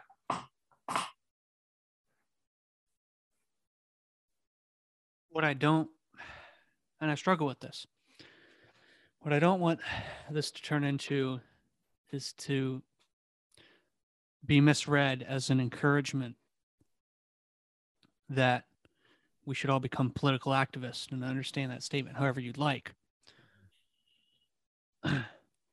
what I'm saying is, what I hope is coming across. It's two things. Jesus and John, for that matter, are very political. I don't think anyone necessarily on either side would disagree with that statement.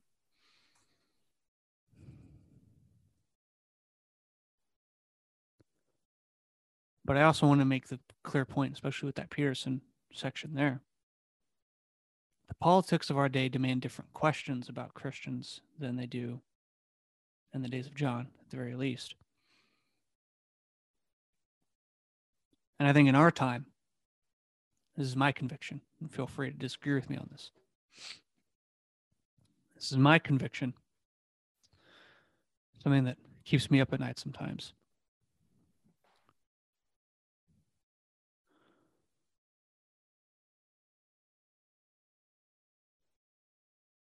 Um, how do I describe this?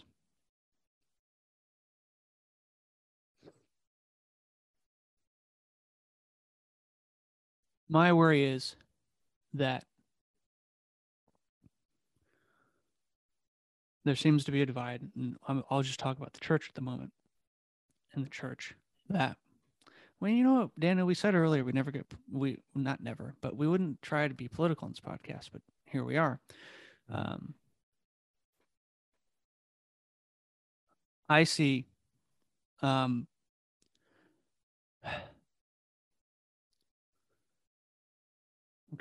hang on. I need I need another scripture reference here.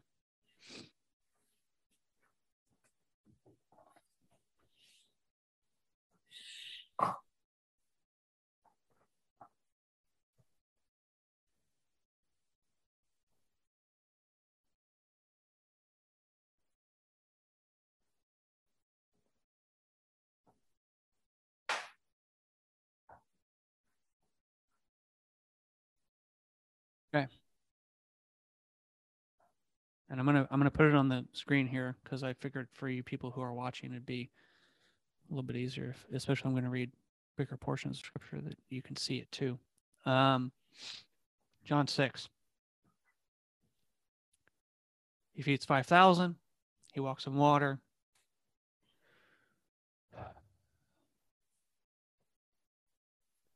After he feeds the five thousand,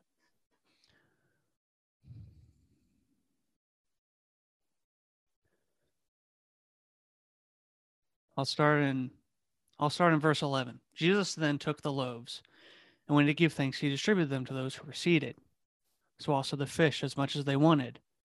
And when he entered, and when they'd eaten their fill, he told his disciples, "Gather up the leftover fragments, that nothing may be lost." So they gathered them up and filled twelve baskets with fragments from the five barley loaves left by those who had eaten. When the people saw the sign that he had done, they said, This is indeed the prophet who is to come into the world. Verse 15 Perceiving then that they were about to come and take him by force to make him king. To make him what? Jesus withdrew to the mountain by himself.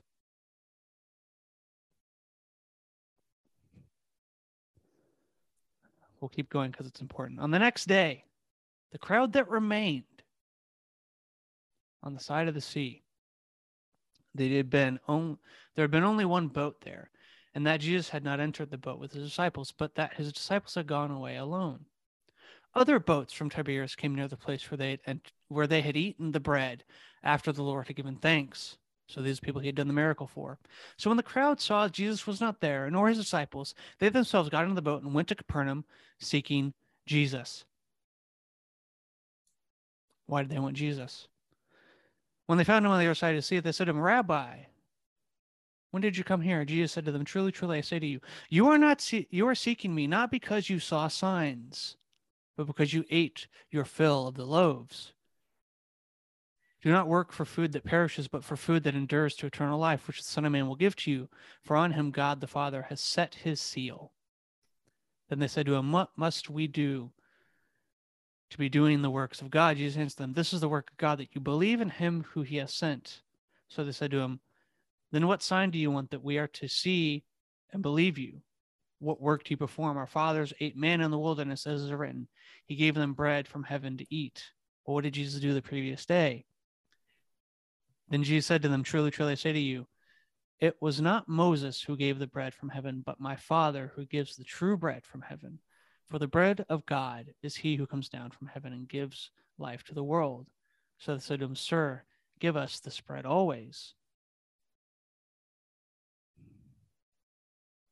Jesus said to them, I am the bread of life. Whoever comes to me shall not hunger, and whoever believes in me shall never thirst. But I said to you that you have seen me and yet do not believe. All the Father gives me will come to me, and whoever comes to me I will never cast out. For I have come down from heaven not to do my own will, but the will of him who sent me, or your will, for that matter. Verse 39. And this is the will of him who sent me, that I should lose nothing of all that is given me, but raise it up on the last day. For this is the will of my Father. They grumbled, verse 41 because it said, I am the bread that came from heaven. He said, Is this not Jesus, son of Joseph?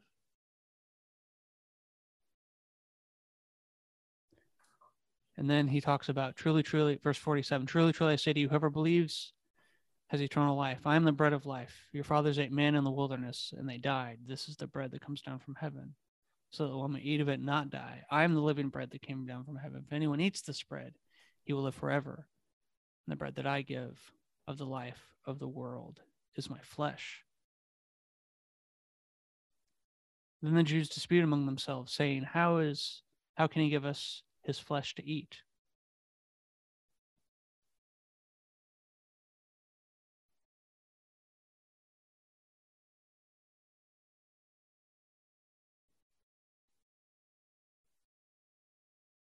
I'll jump down to verse 66. So he gives this whole discourse about bread, manna, Abraham, true bread from heaven, bread that leads to eternal life, belief in him that leads to eternal life. After this, many of his disciples turned back and no longer walked with him. So Jesus said to the twelve, Do you want to go away as well? Simon Peter answered him, Lord, to whom shall we go? You have the words of eternal life and we believe and have come to know you are the Holy One of God. Now remember, in this whole chapter, John tells a story. He feeds a bunch of people, real bread, real fish, and they're satisfied. Verse 15, because of what he could do for them. Perceiving then what they were about that they were about to come and take him by force to make him king. What did we just read about Jesus and Caiaphas in Daniel 7? Are you the Messiah? Tell me truly, right? I adjure you by the living God, tell us if you are the Christ, the Messiah, the Son of God. Jesus answered him, You have said so. But I tell you from now on, you will see the Son of Man seated at the right hand of the power and coming on the clouds of heaven. Quoting Daniel 7. Ah, okay, so what's going on in Daniel 7? He is given dominion, authority, power. What's about to happen to Jesus in Matthew 26? What do they say? Caiaphas asked them, What is your judgment? And they answered, He deserves death.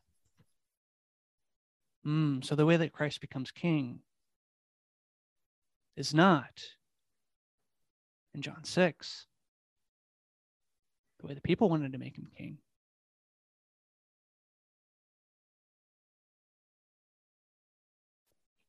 But what is he doing even in John 6? Jesus goes, You know what? You come to me because I can do things for you. You want the miracles and you want more signs. Fine. But let me give you what it really means. Because you have this certain, and we talked about this the other week. Think about how many people serve to you different narratives. Ah, you have this narrative. I can give you what you want. And this isn't the only time they try and force him to be king, by the way. And this doesn't mean that Jesus isn't king, but there's a certain way, and for certain reasons, that people wanted to make him king. And in this instance, because they can give him, they he can give them what they want.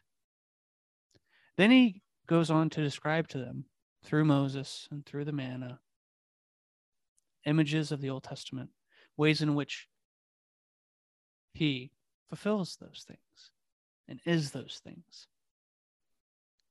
And I don't think it's lost on readers of the Gospels that let's talk of body, bread, wine, flesh. It's foreshadowing communion.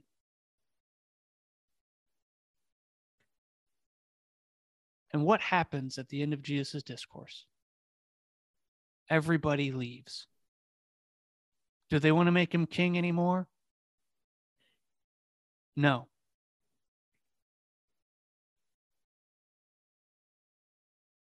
Because before, they saw a certain thing and they saw something they liked, and he could give them what they wanted, which is all well and good. I think Jesus freely and lovingly, I think it even says in the Matthew account, he had pity on them.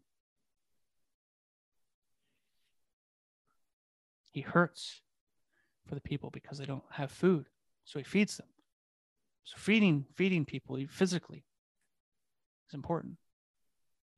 And I'm not trying to make a dichotomy between spiritual and physical here. All I'm saying is, in our context, I think we're much like the people at the beginning of the story, many times in the church. We want to make Jesus be on our side of all our issues, for all the things we'd like, for all the reasons we want to vote for whoever we want to vote for.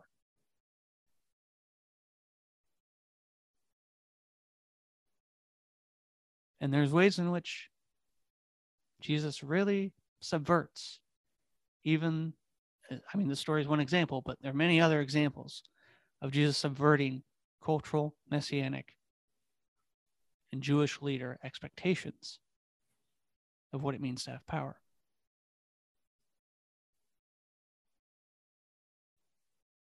And I think the question for us, and this is what keeps me up at night, is that do we really, do we really think that Jesus is king? Keep in mind, and I brought this up before, saying that Jesus is king, Jesus being king, being the lamb that was slain, worthy to open the scroll, it's not a democracy. We didn't vote him in. We actually voted to kill him, by the way.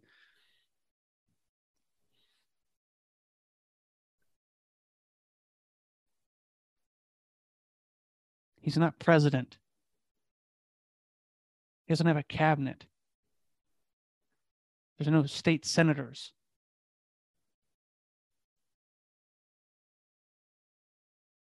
We don't necessarily in the sense that we would think about it, get a say. He's king.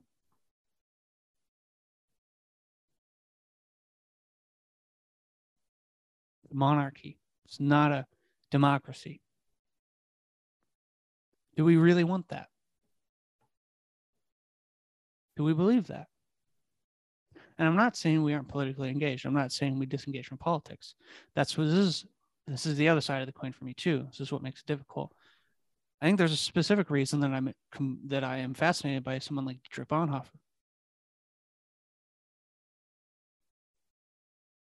And you could paint him, uh, at least Eric Metaxas does this. Now, whether he does it in good faith or not is up for debate. But there's a certain argument that could be made that Bonhoeffer's a I, I guess let's put it this way: you can read Bonhoeffer as a um, fierce German nationalist, not in the sense that Hitler is a German nationalist,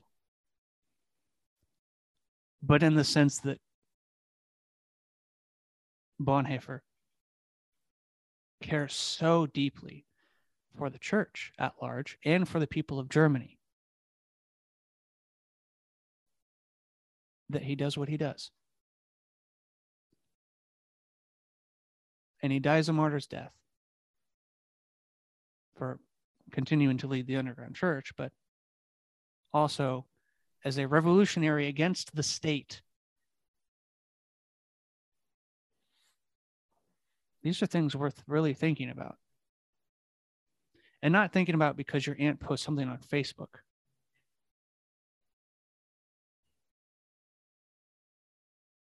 But yeah, all that is to say, how do we do we really want to make Jesus king in the way that he truly is, or do we just want to make him king in our own image because he gives us what we want? Well, and that that's the and ultimate. also, sorry, but what No. it the reason I bring up Bonhoeffer is like, okay, at what level does like country interest or like a dirty word nationalism like play its role in you could say preserving the country preserving ideals right but this is and this is also why i think bonhoeffer is such a such a fascinating case and luther even before bonhoeffer in german senses for that matter right That's where I was going to go actually. um I'm reading Luther right now. yeah and we you can go there in just a second Yeah. but and you can uh metaxas makes this argument in the beginning of his uh, biography when he's sketching germany in the beginning um it's and it's not even necessarily a controversial case but that uh luther uh in translating the bible in german like gives germany a, a like consistent national german that is uh, consistent across the board. So even Luther does a lot for Germany, but all this is to say, I'll, I'll, finish it by saying this. I guess, and this shows a little bit of my bias. And this is mainly because the people I run into like contact with.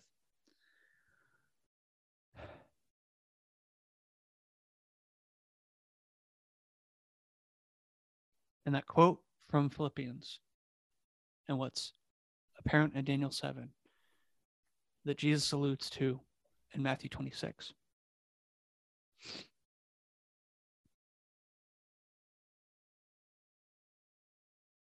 Every nation, all tribes, all people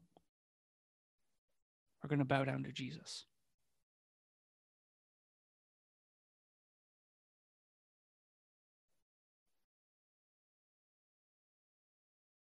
So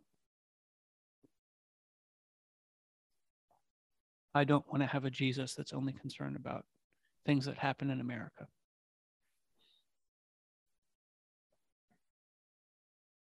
Not that he's not, or not that we shouldn't be, but I'm all I'm I, again, I I just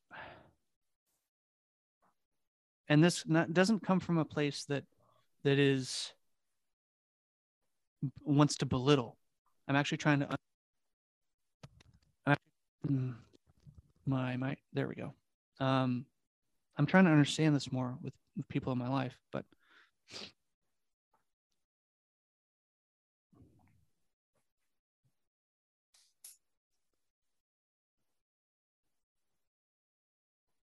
I don't want the views of Christians on either side of the aisles to be one in which Jesus is a vehicle for a political agenda. And I guess at this point in time, and the place that I'm at, and the people that I'm with, people in my family, I see the political narrative of whatever's going on at the current moment being preeminent. But it's tough because, and and I hope that you are reading no malice in that statement at all. As I said, I'm trying to understand these things, and I'm I'm a young man with without a family who doesn't who isn't as involved as some people are. And maybe if I was more involved, I'd have a different perspective. But when when Frodo and Gandalf are here, it comes. Here's the Lord of the Rings reference. When Frodo and Gandalf are are in uh, are in the mines of Moria, Frodo says to Gandalf, I, I, I wish I didn't have the ring. I wish it wasn't mine. And Gandalf basically says, So do all people at all times. What we have to be concerned about is what we do with the time that is given to us. And in part, I take that and read,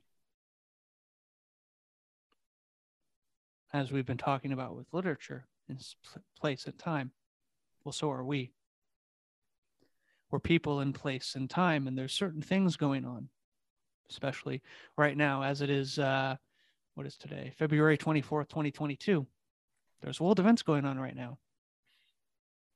On a particular time, in a particular place, particular leaders, particular countries, particular beasts, certain egregores, spirits of age of the age, spirits of ages past, spirits in the church that dominate. And we can't deny our current time. I mean, as we just saw with John, what is he doing? He's addressing his current time. So, these are my struggles with politics as a Christian. And these are mine. These are my struggles. They don't have to be yours, they're mine. What do I do with this? How do I engage in politics and be a Christian? Because again, we've divorced church and state. And in some sense, that makes it harder. Then again, my again, I'm just telling you both sides of things that go on in my head because I actually try and think about things. Well, Germany was a great example of what happens when you try and marry the two. Because you know what happened in the churches in Germany in the late 30s? They had to sign contracts of agreement to not get in the way of the Third Reich.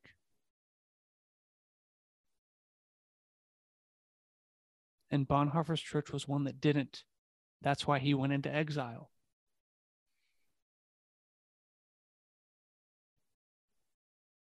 And don't forget, just just to further the point that this gets really I want to curse, but really, really complicated. Bonhoeffer was taught in in large part his his uh, higher education in America. and that did two things for him. One, uh, obviously he learned English, but two, uh, he was a he was a big part of Harlem, the plight of the African Americans, black people in America, in the 20s and 30s. That's something to think about too. B, he went back to Germany even with everything going on,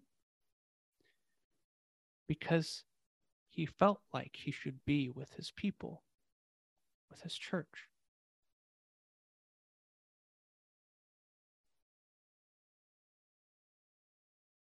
He talks about, and this is interesting, even for interpretation. And sorry, Daniel, I'm just ranting at the moment, but Oh, you're good. um, he talks about with Timothy, Paul telling Timothy, bring my coat for it is winter, as the verse that the Holy Spirit used to convince him to go back to Germany.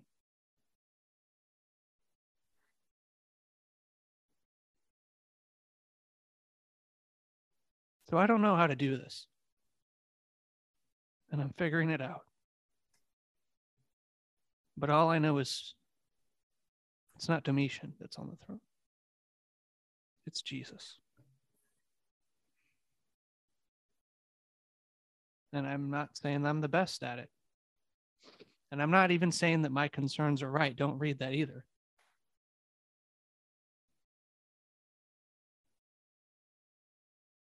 Maybe I'm wrong.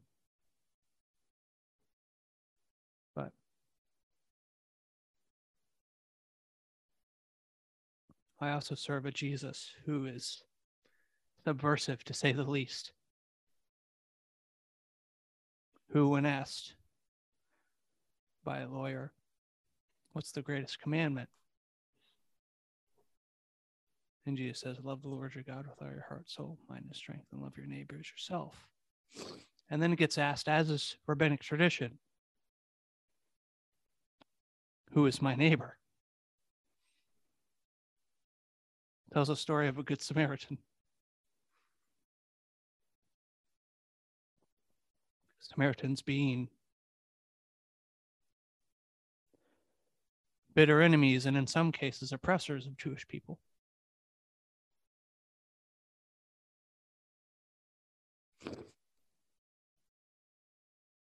Rivals.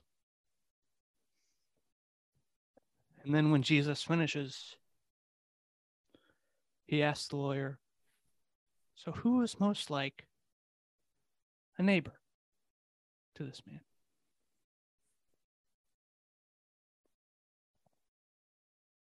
And the lawyer says, The one who is good to him.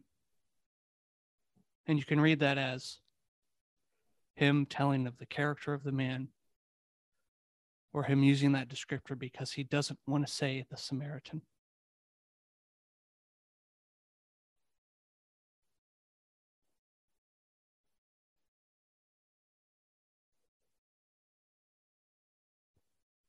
So, and then you can think about all the things we've talked about in terms of Jonah. That story too. Mhm. So,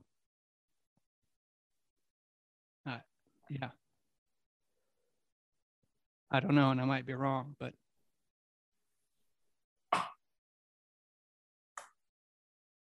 I, I hope, I hope you, you're listening. Not you, Daniel. I know you're listening, but whoever is listening to this doesn't hear me and hear malice whatsoever. These are these are questions I have and things I'm trying to figure out. Because as I said, it's complicated. And I actually want to think about them. And this is maybe one I need to read more Bonhoeffer. But that's that, that I did not expect to do any of that, but here we are. Beautiful. I think it ties together several things that we've talked about over the course of the last what nine months, six, seven, eight, something like that. Uh, and yeah, I mean the the sermon that I was talking about earlier that I preached was on the Good Samaritan. What is the greatest commandment? Um, and my goal in that, like I said, was to make the familiar unfamiliar. That way I could take those words we've heard a hundred times before, love God and love neighbor, right? And make them mean something again. And I love what you said. Um, we take in what you know, referencing Peterson, we take concept of God and make it in our image, and that destroys something, does away with something. It becomes, and at some point, I know we'll get further into this. We've already referenced it a little bit. It becomes gospels of sin management in many cases, and not true transformation. And one thing I'm wrestling with in reading a lot of Luther right now, and I'm about to read some Calvin and um, other theologies in that vein, um, is that they all talk about faith being the primary thing. One of the things I think they miss, though, is that this, this gospel that John is living in and asking his people to live in in late first century Ephesus isn't just about believing the right stuff. Right? I mean, that's that's the critique. Oh, it's not what's in your heart. It's not what's in your head, right? You just offering the incense.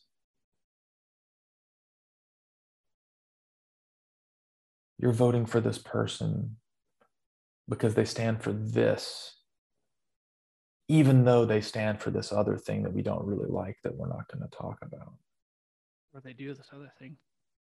Or they do this other thing that we don't approve of. We can compromise that in order to get this. This is what's really good. And I'm not saying, I mean, it's naive to say that it's a zero sum game, right? We have to ultimately make a choice, and not voting is is also a choice, right? And I would even argue maybe not the right choice. Yeah, given I our would, context. Yeah, yeah, Again, and I, right? I would say that's where mhm, this is diff- very, very different. difficult. Yeah, and I- yeah, I I never think that not voting is the right choice, but we can't reduce the gospel to sin management. We can't make God in our political preference image. And we can't have a faith that is so shallow that it doesn't manifest itself in some kind of behavior. I'm not saying we're saved by works necessarily. What I'm saying is a faith that doesn't manifest itself in behavior is worthless to quote James. I don't care what side of the equation you put it on. Is it faith plus works equals salvation, or is it faith equals salvation plus works? If sal- if works isn't a part of the equation, something's wrong. Right? Because we're not just called by Jesus to believe something in our heads or hearts. We're called by Him to live something out. Same mind of that. Hmm? Christ Jesus. Yeah. He's on the throne, not Domitian. And what does that mean for the way that we behave?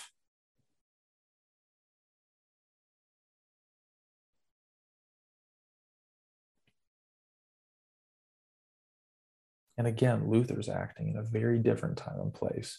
He's actually acting against a lot of things that were corrupt. Right. And so I'm not bashing Luther's general idea in its place because I think that it did have a time and place and it did have a point to make in response to something. But now I think we're also fighting a very different and opposite battle.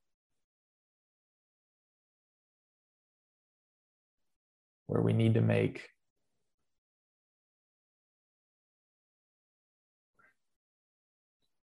we need to decide whether or not we're going to offer the incense.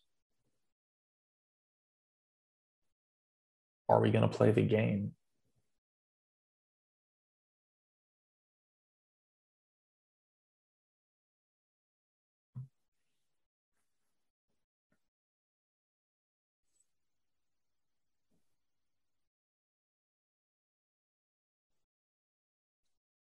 I'll end with this since we're already on this topic.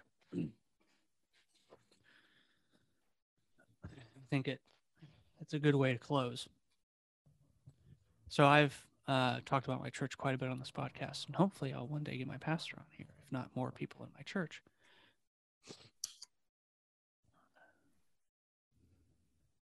And this is something that Jeremy has even said explicitly and alluded to from from the We don't have a pulpit from the music stand because we don't have a pulpit. Uh, but how boring, unhelpful. This is part of the reason of this podcast.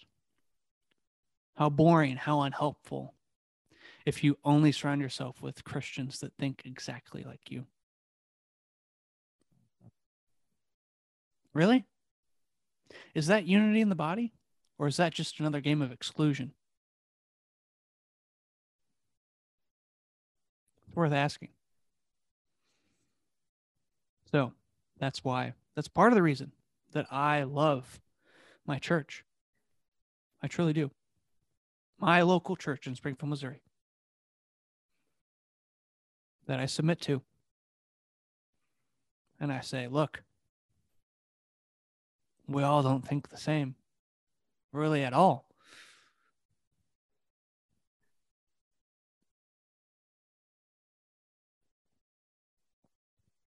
One of my best friends from that church is a socialist communist.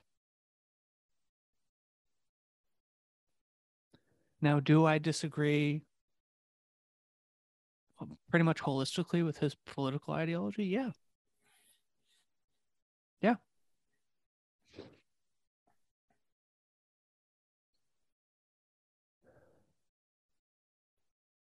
Do I love the way that the buzzwords that are holy words are thrown around in my church in group discussion?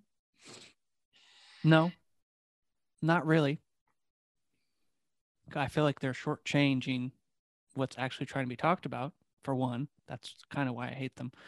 Um, not because I think they're bad words or that we should not use them, but I just think that they're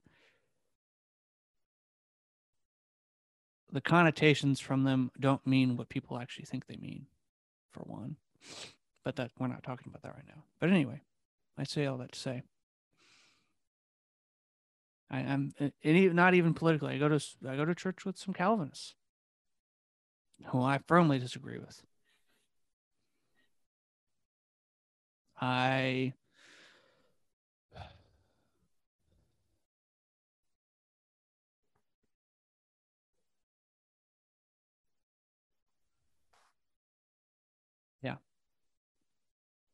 I go to church with people that are very different from me.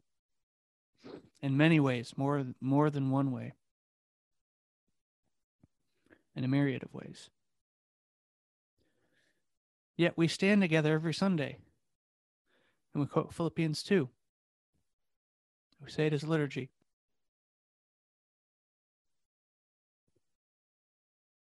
Have the same mind as Christ Jesus. That at the name of him every knee should bow.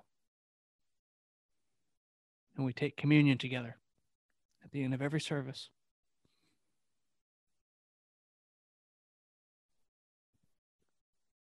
And it is a great reminder to me that no matter some of the differences we might hold on how we operate ourselves now,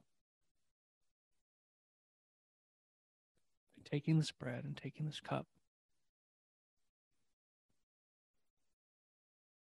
we agree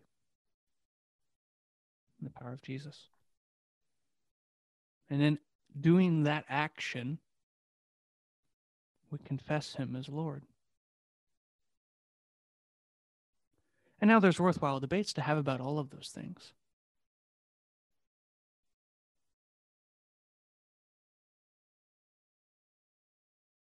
But just because they're not convinced of my particular view on every subject doesn't mean I don't love them. And it doesn't mean they're not Christians.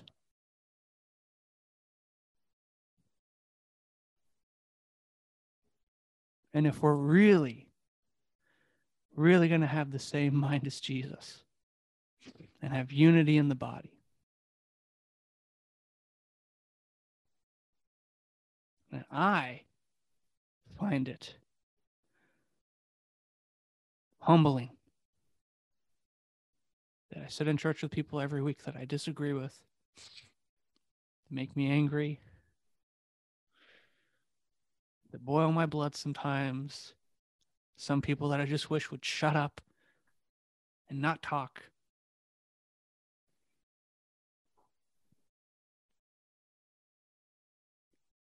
And again, I've and I've mentioned this too. Maybe not everyone in the building in the coffee shop on Sunday morning who attends center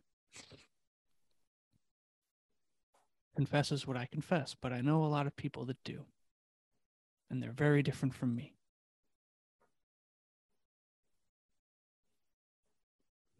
And I'm not talking about forced diversity here. All I'm saying is, even if everyone that you commune with and people and everyone that you know who confesses Jesus as Lord, and that's key, but thinks differently than you do about certain things. There's something humbling about taking communion with them.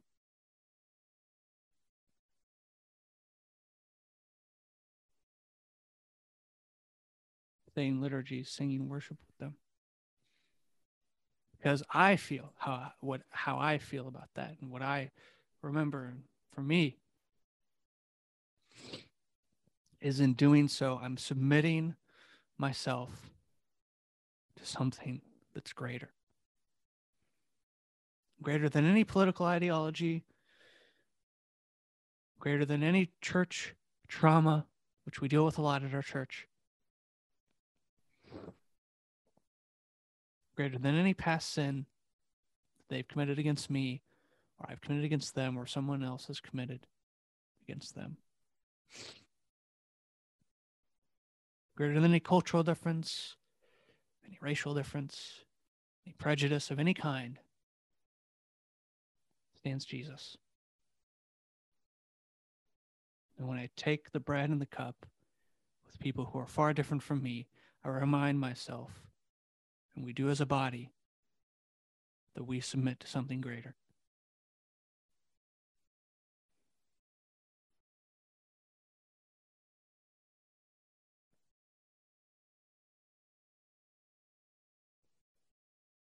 Again, these things are very complicated. So let's not act, let's, A, let's not act like they're not. And B, let's remember that the body of Christ is made up more than more people than just think like you do. Who also love Jesus.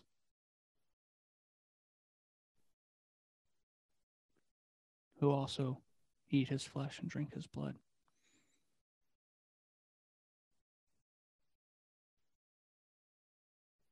And at the end of the day, in doing that action, whether we admit it or not, we're saying that it's not Domitian. It's on the throne. It's Jesus.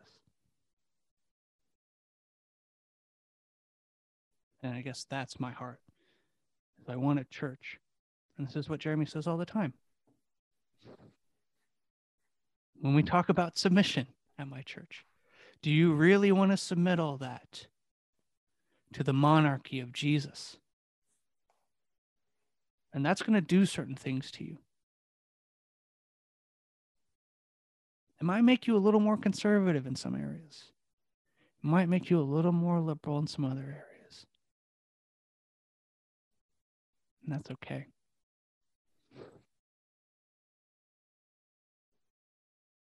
It might.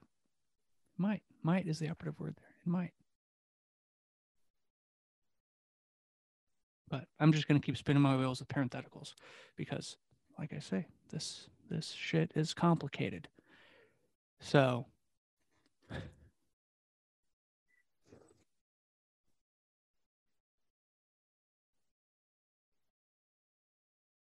Yeah. Trying to figure it out. We all are.